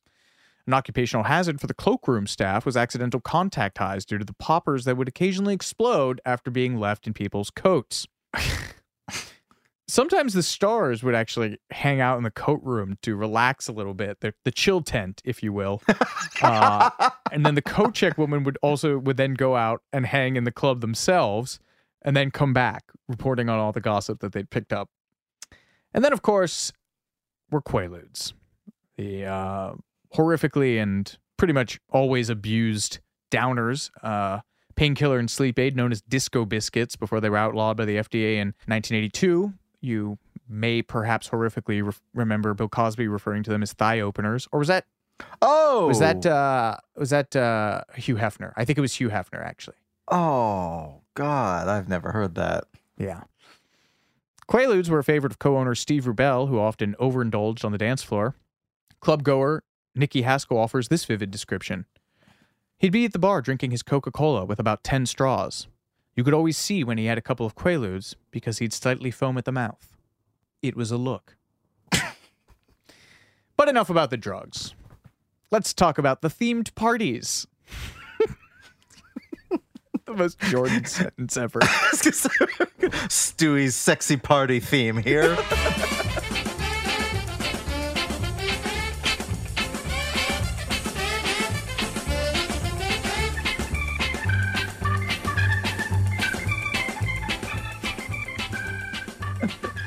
Uh, Rubell and Schrager would throw themed parties, tackling them with an over the top intensity that could only have been fueled by cocaine. They came from a competitive background out in Brooklyn, uh, where, as one of their friends observed, the prevailing mentality was my bar mitzvah is going to be better than your bar mitzvah. Once a month, they Add cocaine, and there you go. yeah, exactly. Once a month, they would draw on the Broadway expertise of their staff and transform the venue into a fantastic stage set for one night only. They would frequently drop between 40 and 50 grand for these productions, but as far as Ian Schrager and Steve Rubell were concerned, this was a valuable marketing tool for the club. These parties helped create the reputation that anything could happen at studio, blurred the line between patrons and performers. If the dance floor was literally the stage, then the building itself became a soundstage on which the club owners created their wildest fantasies. Once they transformed the space into Louis XIV's castle with 20 violin players and white tails lining the entry hallway. For their first anniversary in April 1978, they threw a th- circus themed celebration with giraffes and a marching band that played Happy Birthday. There was another circus themed party later on for the fashion designer Valentino that featured a circus ring with sand and mermaids on trapezes, hastily arranged in just three days. Costumes were borrowed from the filmmaker Fellini, the third mention of Fellini in this episode, for his 1970 movie The Clowns. The animals would frequently get them into trouble, though. Rubell and Schrager received a citation from the New York Department of Health, Bureau of Animal Affairs, reading in part Gentlemen, it has come to the attention of this department that a leopard and panther were present at, your, at a party in your establishment on or about December 13th, 1977. You are hereby advised that this incident was in violation of two different sections of the New York City Health Code. You are hereby ordered not to have animals in attendance on your premises. Love so much about that. they only got an approximate time and date for the leopard and panther. A party from Michael and Tina Chow, founders of the upscale Chinese eatery Mr. Chow's, transformed the dance floor into a Hong Kong street scene with no disturbing racial overtones, I am sure. for Valentine for Valentine's Day, for Valentine's Day, Studio 54 morphed into a garden with fully sodded flower beds, picket fencing, a group of harpists, and busboys dressed as Cupid. The entrance hallway was lined with hundreds of televisions playing a supercut of famous cinematic kisses and love scenes. You know, VHS or Betamax at the time. Oh, I don't know. On Oscar night, They ordered a literal truck full of popcorn and filled the dance floor with TVs so people could watch the ceremony while they danced. They decked out the place with palm trees to resemble the Coconut Grove, a silver screen era Hollywood hotspot. Naturally, Halloween was the biggest night of the year.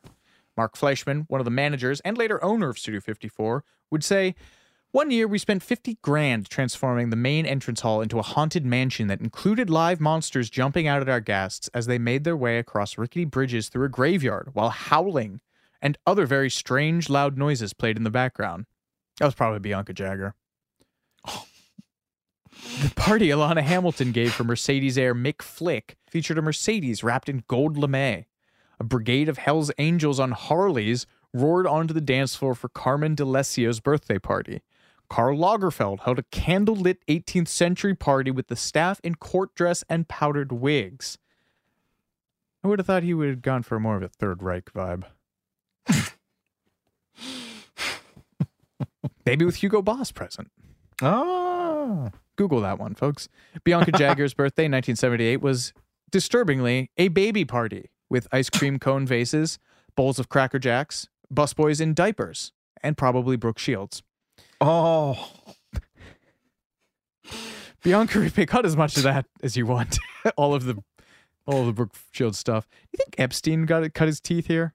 Oh, I, you know what? I don't He know. might have been like he too- might have only might been, been like too young. four or five. Yeah. Uh, Bianca repaid the favor for Steve Rubell's birthday by popping out of a cake before nearly suffocating in a blizzard of plastic snow. Stevie Wonder threw a party for his personal assistant, which he performed at, presumably somewhat lacking in the visual department, but just a Oh, nice thing to do for your personal assistant. describing one party, former mile, former model describing one party, former model Kevin Haley told Vanity Fair in 1996, as you came up the ramp in the foyer, you looked out through little windows into little booths with little people doing things. Editor one- note. That was a- yeah. I, I editorial the word that was in there. Yeah. The one that sticks out in my head had a little people family eating a formal dinner, apparently a scene inspired by Hieronymus Bosch. Sure, man. Do with that what you will. These are a couple of lightning round instances, but Jordan, take us on a tour of some of the just some of the more insane parties Yeah. that serve as a reminder that cocaine is indeed a hell of a drug. Well, many at Studio 54 consider Elizabeth Taylor's birthday in 1978 as the most amazing party of all. The Lady of Honor was treated to a performance by the Rockettes, which she watched from a float of gardenias while standing between then husband, Senator John Warner of Virginia, and designer Halston. And this party apparently went a long way in bolstering the Rockettes' reputation because Radio City at this time in the late 70s was in danger of being closed down. So this brought a lot of attention to the Rockettes and saved them from um, presumably maybe shutting down, which I think is interesting. Liz was later presented that same night with a life size portrait of herself made of cake. Her biographer offered this description in the book The Lady, the Lover, the Legend Elizabeth Taylor. A dozen well endowed hunks, naked but for sequin posing pouches, and some with joints dangling from the corners of their mouths, scattered gardenia petals in the couple's path as they entered. The dancing and fun continued until the early hours, the atmosphere heavy with the stench of poppers, and Elizabeth bebopping with a bevy of gay porn stars, until John Warner, her husband, put his foot down and said they were leaving. Andy Warhol, meanwhile, wrote a less than flattering recap of the party in his diary, which was later published. Liz looked like a belly button, he wrote. the man had a way with words. like a thing to fat little. Cupid doll. Diana Vreeland was there, and people were being brought over to Liz. She was the queen. I met a quarterback. Bob, presumably Bob Colacello, the interview, the editor of Interview Magazine, was watching Bianca Jagger take poppers, and he said to Diana Vreeland, "It really becomes more like pagan Rome every day." And she said, "I should hope so. Isn't that what we're after?" So that was Elizabeth Taylor's party. The folks at Studio 54 also threw a party in honor of Dolly Parton. But sadly and sort of predictably, she was not that into it. When she visited the city for concert dates in May 1978, Steve Rubell somewhat condescendingly decided that they would transform the dance floor of Studio 54 into a farm. What a prick. I yeah, yeah I know. She didn't grow up on a farm, you f- fing chud. Also, was one of the more, more successful Nashville singer songwriters for literally over a decade at this point. Ugh. Ugh. Michael Michael Musto remembered in an E documentary about Studio 54. Steve went all out for that. They had haystacks and horses and donkeys and mules running through the club. Most of the animals were procured from a farm in Bucks County, Pennsylvania. Isn't that where you're from? No. Oh, Cumberland. Never mind. Yeah. Bucks County is, I think, closer to Philly. That might actually be where friggin' Taylor Swift is from. Yeah. We had big wine barrels we filled with corn. We had a farm wagon we brought in and piled with hay. We had chickens in a pen. This is from club associate Rennie Reynolds, who is one of the organizers. Unfortunately, the guest of honor, Dolly, was less than amused. Dolly came and was completely freaked out by the number of people there. Club associate Rennie Reynolds continued. She had not had a Studio 54 experience. She was real nervous about this whole deal and went up to the balcony and sat up there for a while. Ew.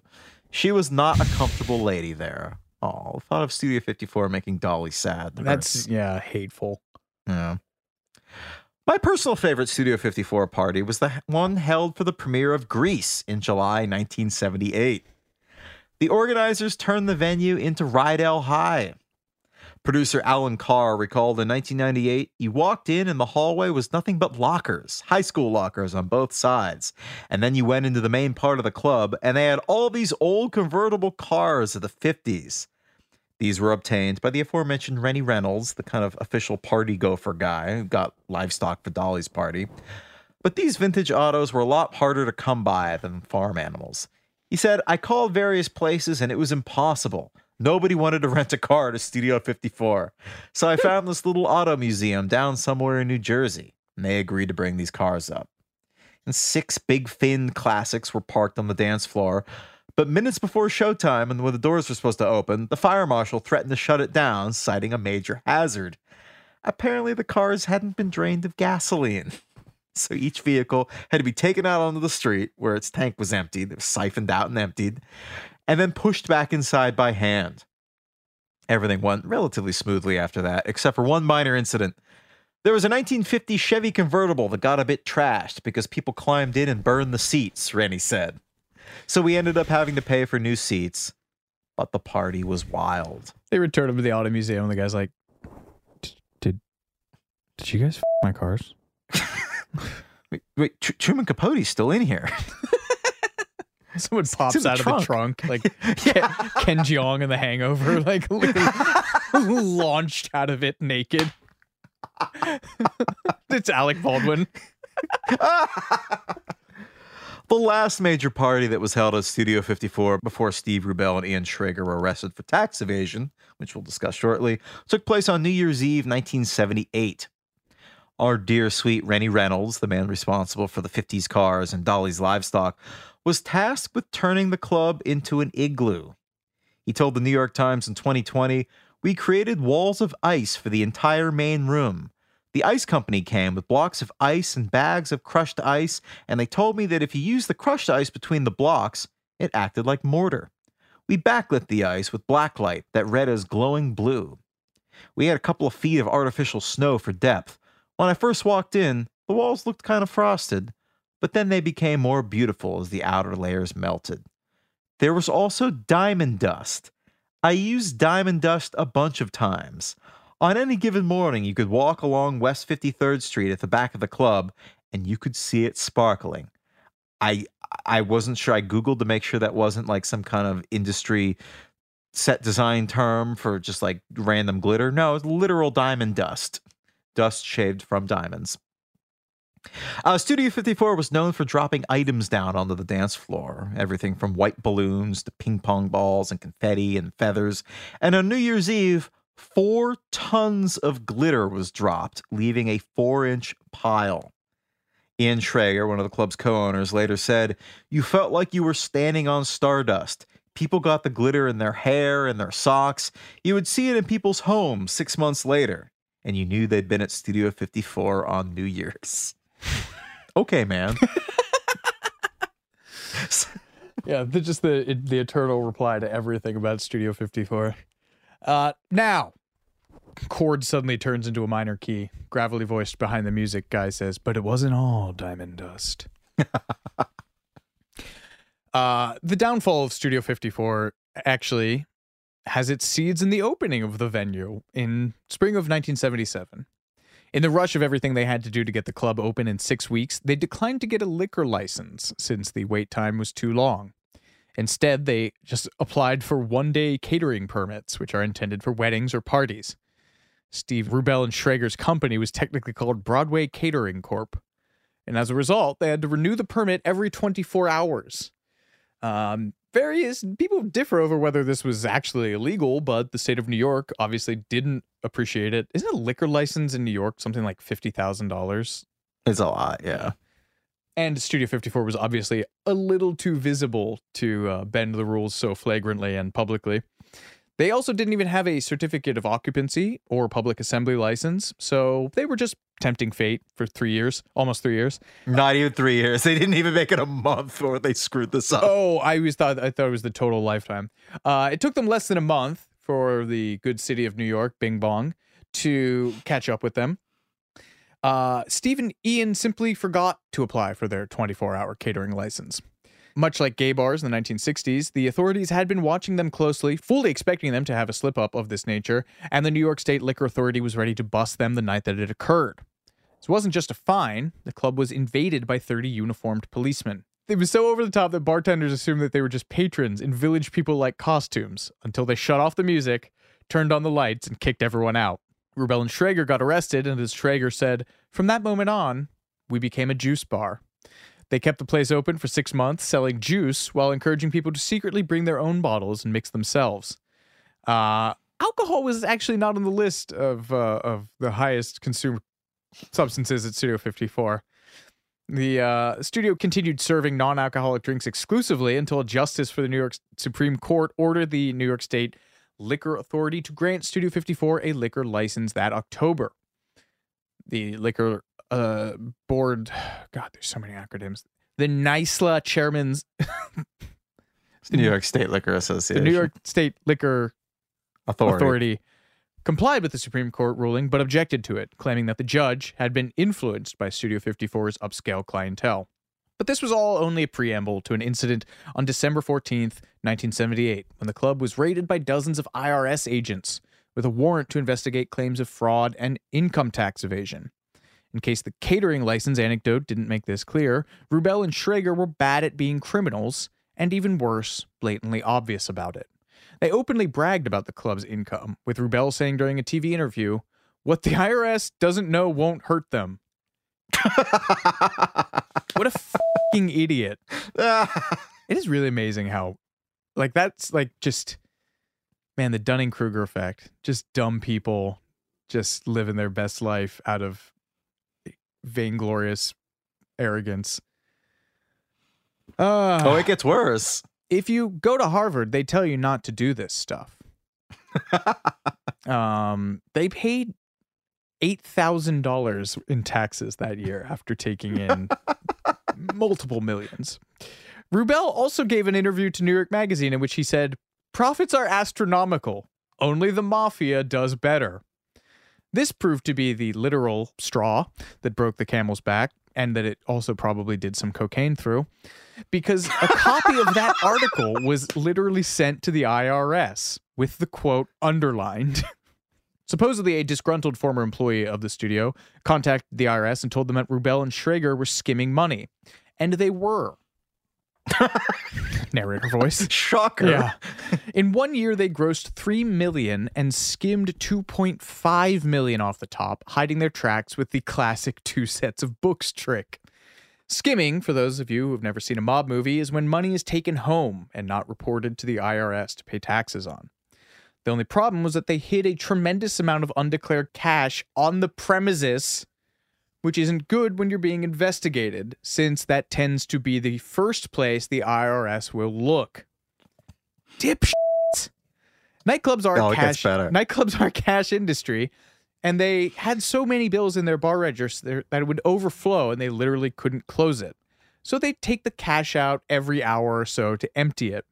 Steve Rubell wore a huge puffer coat that he had lined with cash, like a kid smuggling sweets out of a candy shop. Each morning, massive portions of the previous night's take would be stuffed in garbage bags and hidden above ceiling panels, eventually smuggled home to Rubell's apartment and concealed in a secret room. All in all, it wasn't smart to openly brag about your egregious and poorly concealed crimes. And when one of their disgruntled ex employees tipped off the IRS, the probable cause was quite probable. Studio 54 was raided at 9:30 a.m. on December 14th, 1978. Somewhere between 30 and 40 IRS agents knocked on the door which was opened by the cleaning guy. Ian Schrager showed up, was found to be in possession of an envelope of cocaine and was promptly arrested. In addition to finding large amounts of drugs and cash in garbage bags stuffed above the ceiling panels, the IRS came across two sets of books, one for the IRS and one for the three partners. They would literally write skim or SK, which was helpful for the IRS. Ultimately, the books revealed that they'd taken 80% of the club's earnings. Schrager called it the Richard Nixon of skims. Rubell apparently felt the same way. He greeted news cameras that day with a gleeful, I feel like the president. this was one of the biggest busts in IRS history. $100,000 in cash was found in the trunk of Steve's car and 900,000 in a safety deposit box at Citibank. These financial books also contained detailed entries for party favors for guests, which, as we'll discuss, led to some hilarious revelations. The books literally outlined exactly who was being given which drugs, and the feds also found hundreds of thousands of party favors, drugs, in a safe in the club's basement. What had begun as an investigation into tax evasion quickly spiraled into multiple felonies. And yet, Rubell and Schrager's chutzpah was undimmed. When one of the IRS agents at the U.S. Attorney's Office asked Rubell if they'd let him into Studio 54 if they saw him waiting on the street, Steve replied, Nah, you're one of the gray people. you got, in a way, you got to admire that. to have just a fraction of that confidence Yeah. Oh. in anything I do. This is one of my favorite stories of this episode. One of the many revelations found in the Party Favors book was a hilariously petty move on the part of the Studio 54 owners. In August 1978, Steve Rubell celebrated Andy Warhol's 50th birthday by presenting him with a garbage can filled with $1,000 in crisp new $1 bills. Warhol told his friends that it was the best present he'd ever received. In one especially playful moment, his friends tipped the garbage can over Warhol's head and showered him with the cash.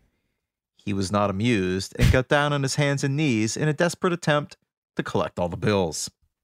Studio 54's bookies kept meticulous records of all these gifts, and after these records were seized by the IRS, New York Magazine published a list of these party favors, and Warhol was shocked to discover that his pail of cash only contained $800 and not a full thousand like he was told. Warhol oh. colleague Bob Colacello wrote in his memoir Andy's first reaction was, You mean they told me there was a thousand dollars in there and there was only 800? Oh, I knew I should have counted it. Ah, true Pittsburgh legend. Money before art. Steve Rubell and Ian Schrager spent a night in jail and were released the next morning on $50,000 bail apiece, worked out by their lawyer, the legendary Roy Cohn. Familiar to drama fans for being a character in playwright Tony Kushner's epic Angels in America. And Trump's fixer. Well, I don't. I he might have been Trump's lawyer in the '80s. He was no. He's probably one of the most famous lawyers of all time. He was known as the legal executioner. He was the man who'd sent the Rosenbergs, Julius and Ethel Rosenberg, to the electric chair in the 50s and served as Senator Joe McCarthy's personal pit bull during the Great Red Scare of the 50s, before going on to be a lawyer for a number of heavy duty mob guys. Rubell and Schrager were close to Roy Cohn, even socially. They threw him a birthday party at Studio 54, sending out invites that looked like subpoenas, which I appreciate. So, this partially explains why the Studio 54 guys acted with such impunity. With Roy Cohn on their side, they basically felt like gods. But they also put their skimmed money to good use because Roy Cohn was apparently just one of this might have been an exaggeration, but I've seen this number cited 37 lawyers that the owners of Studio 54 hired to defend them. This included the guy who put Jimmy Hoffa in prison, the man who represented Attorney General John Mitchell at the Watergate trial, and others. In an effort to get their clients out of this self created mess, they took the novel approach of going after the presidential administration, which is the legal equivalent of drop kicking a hornet's nest. They alleged that Jimmy Carter's White House chief of staff, Hamilton Jordan, had been one of the VIPs to partake in cocaine in Studio 54's basement. Though, as an article in People magazine read at the time, not even Jordan's defenders deny his reputation as a partygoer. The strategy backfired. No charges were brought against Hamilton Jordan, and now the president's office, the highest office in the land, was pissed at Rubell and Schrager. George Bluth voiced, I have the worst attorneys. Why would you do that? Why? I, why? I pick a fight with, yeah. like you literal- already have no leverage at all. Oh, man. I don't know. On June 28th, 1979, a grand jury indicted Rubell and Schrager on 12 counts, including fraud, tax evasion, obstruction of justice, and conspiracy. One of the prosecutors couldn't believe that they had tried to get away with skimming 80% of the revenue. He said in a 2017 documentary, in the 33 months they were doing it, I think there was a skim of 2.5 or 3 million dollars, an astronomical amount to skim, which was ridiculous. If you're going to skim, skim 10, 20%, not 80. They were being pigs about it. Love even the IRS guy was like, okay, we know this happens, but yeah, but yeah. Jesus, This like- was a bridge too far. yeah. Rubell and Schrager were sentenced to three and a half years in prison plus a fine of $20,000. This was a very long sentence for first time offenders, but public sympathy was largely not in their favor, especially after what jerks they'd been to people on the street. yeah, right. Like, Yeah. again, unbridled hubris. yes. People, Oh. people clapping as your wax wing- wings fell melt, melt and you fall into the sea. Uh, the overall sense was that these guys finally got what was coming to them. But before they were sent downriver, they were determined to throw one final party. An epic going away bash that they intended to be the best party Studio 54 had ever seen. Set for the evening of February 2nd, just two days before they were due to start their prison sentence, the final blowout was billed as the end of modern day Gomorrah. Mm. The event list featured 2,000 of Studio 54's most faithful, including Richard Gere, mm, Halston, Jack Nicholson, Reggie Jackson, Calvin Klein, Andy Warhol, who I guess forgave them for the Shorting. missing $200 in his, yeah. Uh, Sylvester Stallone, who I can't really imagine at 54, and Lorna Luft. Diana Ross serenaded the owners from the DJ booth, and Lorna's sister Liza Minnelli sang New York, New York to them.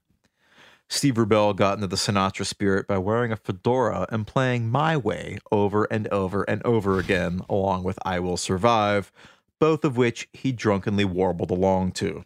Hmm. He also gave a speech from a mechanical platform high above the dance floor, hilariously framing his nightclub and subsequent financial fraud as a noble act. Steve was coked out of his mind, remembered one in attendance. Bianca was hugging him, and he was saying, I love you people. I don't know what I'm going to do without studio. And everyone was crying and weeping. The moon with the spoon came down, and everyone cheered as Steve kept playing My Way and I Will Survive over and over until the dawn came. Haunting. Whatever happened to the moon? Um, I don't know. Believe me, I've looked into it. I know that um Hard Rock bought there was a Sun that Hmm. didn't have any drug paraphernalia with it. Pass. But I, I I actually interviewed one of the Hard Rock Cafe um historians and they said that uh Hard Rock declined to purchase the moon with the spoon. I don't know where it is now. I'd very much like to know. If you were a loved one, The morning after the party ended, Rubell and Schrager were taken to Manhattan's downtown correctional facility, the de rigueur spot for New York's hottest white collar criminals, where Jeffrey Epstein was found dead, allegedly of suicide, nearly 40 years later. Though Rubell and Schrager vowed to keep Studio 54 open while they served their time, it immediately became apparent that things were not the same. Their legal and financial problems also continued to mount, After the IRS bust, it became open season on the pair, and as soon as judges saw Studio 54 in the briefings, it was basically an open and shut case. Some people even sued because the doorman had been mean to them. they lost their liquor license because the state of New York doesn't give them to convicted felons. And with all their offenses, it would cost somewhere in the neighborhood of a million dollars in insurance each year to keep the place open. Ultimately, they sold Studio 54 while they were in prison, despite Rubell's insistence that he never would. One of the people interested in buying Studio 54 was reportedly Dick Clark, which, LOL, LMAO. After a lot of complicated legal wrangling, the likes of which is not very interesting, the club wound up in the control of restaurateur Mark Fleischman, who did the deal with Rubell and Schrager in jail for 4.75 million. They would stay on as glorified consultants, but their involvement from then on was minimal. Fleischman was quoted as saying, I just wanted to make the place look straight and make it look reasonable and not so far out and not so illegal looking, thus robbing it of all of its appeal. but but also a fairly low bar for a club owner. True, true. Uh, Two things can be true at the same time. yeah. Everyone agreed that it had lost its luster, both because it lacked the audacity of Rubell and Schrager and, you know, changing tastes, as the me decade turned into the yuppie 80s. Case in point, 1982, radical social activist Jerry Rubin started hosting business networking salons, a networking event for business people at the club on Wednesday nights. Jerry Rubin, one of the original yippies, alongside uh, Abbie Hoffman. Abbie right? Hoffman. Oi. Uh, prospective guests would only be admitted if they had a business card, which is not a bit from American Psycho, but sure seems like one. Disco had died at the dawn of the 80s, and hip New Yorkers now looked downtown for their nightlife. Studio 54 passed through a handful of owners, and by 1989, it was a shell of its former self with peeling paint and a dropped ceiling covering the famous dome. It's like that um, CVS on Greenpoint Avenue that used to be, Yeah. uh, or Manhattan Avenue in Greenpoint that used to be a disco. I just walked by it yesterday. It's being like completely redone. Sad. Oh, were they maybe making it into, or, or it's still a CVS, or they're making it into? No, it's like it's like a shell now. It's just like it looks like a building facade. You can like look all the way through it now. I think they cleared it out and they gutted it. I'm sad. Ultimately, Studio 54 was leased to the owners of the Ritz nightclub, who relocated their club there. And clubs have operated at the venue under various names until 1996, when it underwent a conversion back to a theater, which it has been since 1998. It is currently gearing up for production of the new musical Days of Wine and Roses, a bittersweet coda. and then everyone died. Steve and Ian were released from prison in April of 1981 after serving just 14 months. They'd been given a reduced sentence in exchange for cooperating with the government on other tax evasion cases. In short, turning rat. uh, classic Roy Cohn defense technique. This was also the guy who helped preside over the House uh, investigation On American. activities in the 1950s. And as a result, their reputation took a hit. The prison sentence probably didn't help either. They tried their hand at opening another club down on 14th Street called the Palladium. It did become a popular hotspot for new wave acts and downtown New York artists like Basquiat and Keith Haring. But the exuberant hedonism of the disco era was hampered by the scourge of AIDS, which decimated the scene that had hung out at Studio 54. It claimed the lives of at least half of the bartenders and most of the set designers, not to mention many of the guests. Halston died of complication from AIDS, as did Studio 54's notorious attorney, Roy Cohn. So did the club's host, Joe Rennie, and ultimately so did Steve Rubell, who died in July 1989 at the age of 45. Rubell was closeted most of his life, and his cause of death was reported at the time as hepatitis and septic shock. He was given the diagnosis by his brother, a physician, and they agreed not to tell their parents, and by extension, the public, the truth. His funeral featured miniature velvet ropes, which fitting. His gravestone is emblazoned with the phrase, the quintessential New Yorker. Ian Schrager, meanwhile, became one of the premier developers of hotels in the country. And on January 17th, 2017, he received a presidential pardon from President Barack Obama.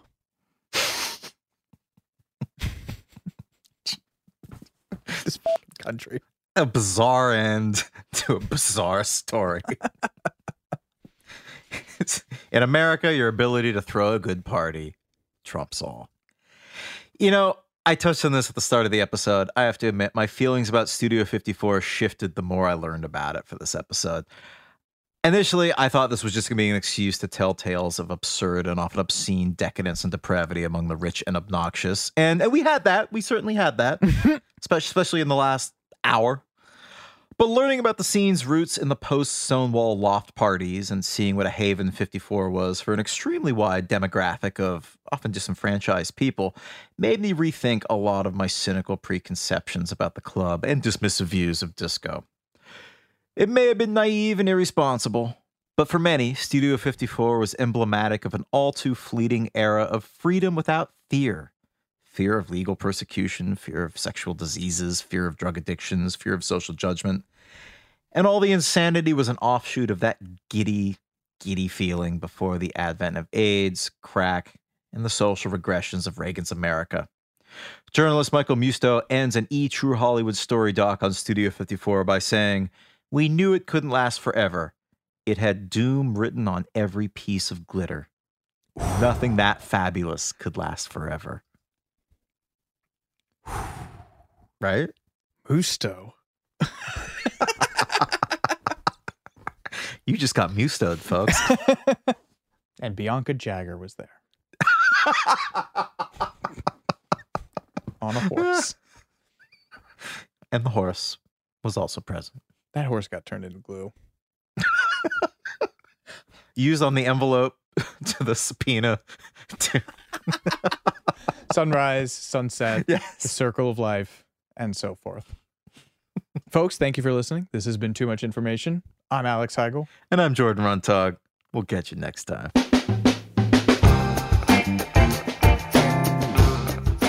Too Much Information was a production of iHeartRadio. The show's executive producers are Noel Brown and Jordan Runtagh. The show's supervising producer is Michael Alder June, The show was researched, written, and hosted by Jordan Runtagh and Alex Heigl. with original music by Seth Applebaum and the Ghost Funk Orchestra. If you like what you heard, please subscribe and leave us a review. For more podcasts on iHeartRadio, visit the iHeartRadio app, Apple Podcasts, or wherever you listen to your favorite shows.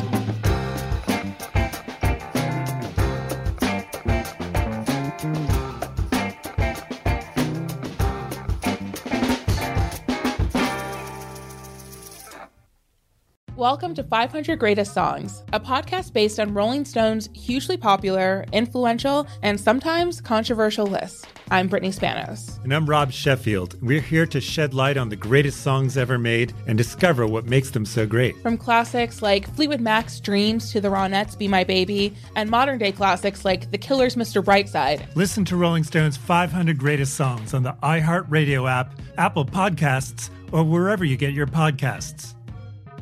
Imagine you're a fly on the wall at a dinner between the mafia, the CIA, and the KGB. That's where my new podcast begins. This is Neil Strauss, host of To Live and Die in LA, and I wanted to quickly tell you about an intense new series about a dangerous spy taught to seduce men for their secrets and sometimes their lives. From Tenderfoot TV, this is To Die For. To Die For is available now. Listen for free on the iHeartRadio app, Apple Podcasts, or wherever you get your podcasts. I'm Tamika D. Mallory, And it's your boy, Mysonne, the general. and we are your hosts of TMI. And catch us every Wednesday on the Black Effect Network, breaking down social and civil rights issues, pop culture, and politics in hopes of pushing our culture forward to make the world a better place for generations to come. Listen to TMI on the Black Effect Podcast Network, iHeartRadio app, Apple Podcasts, or wherever you get your podcasts. That's right.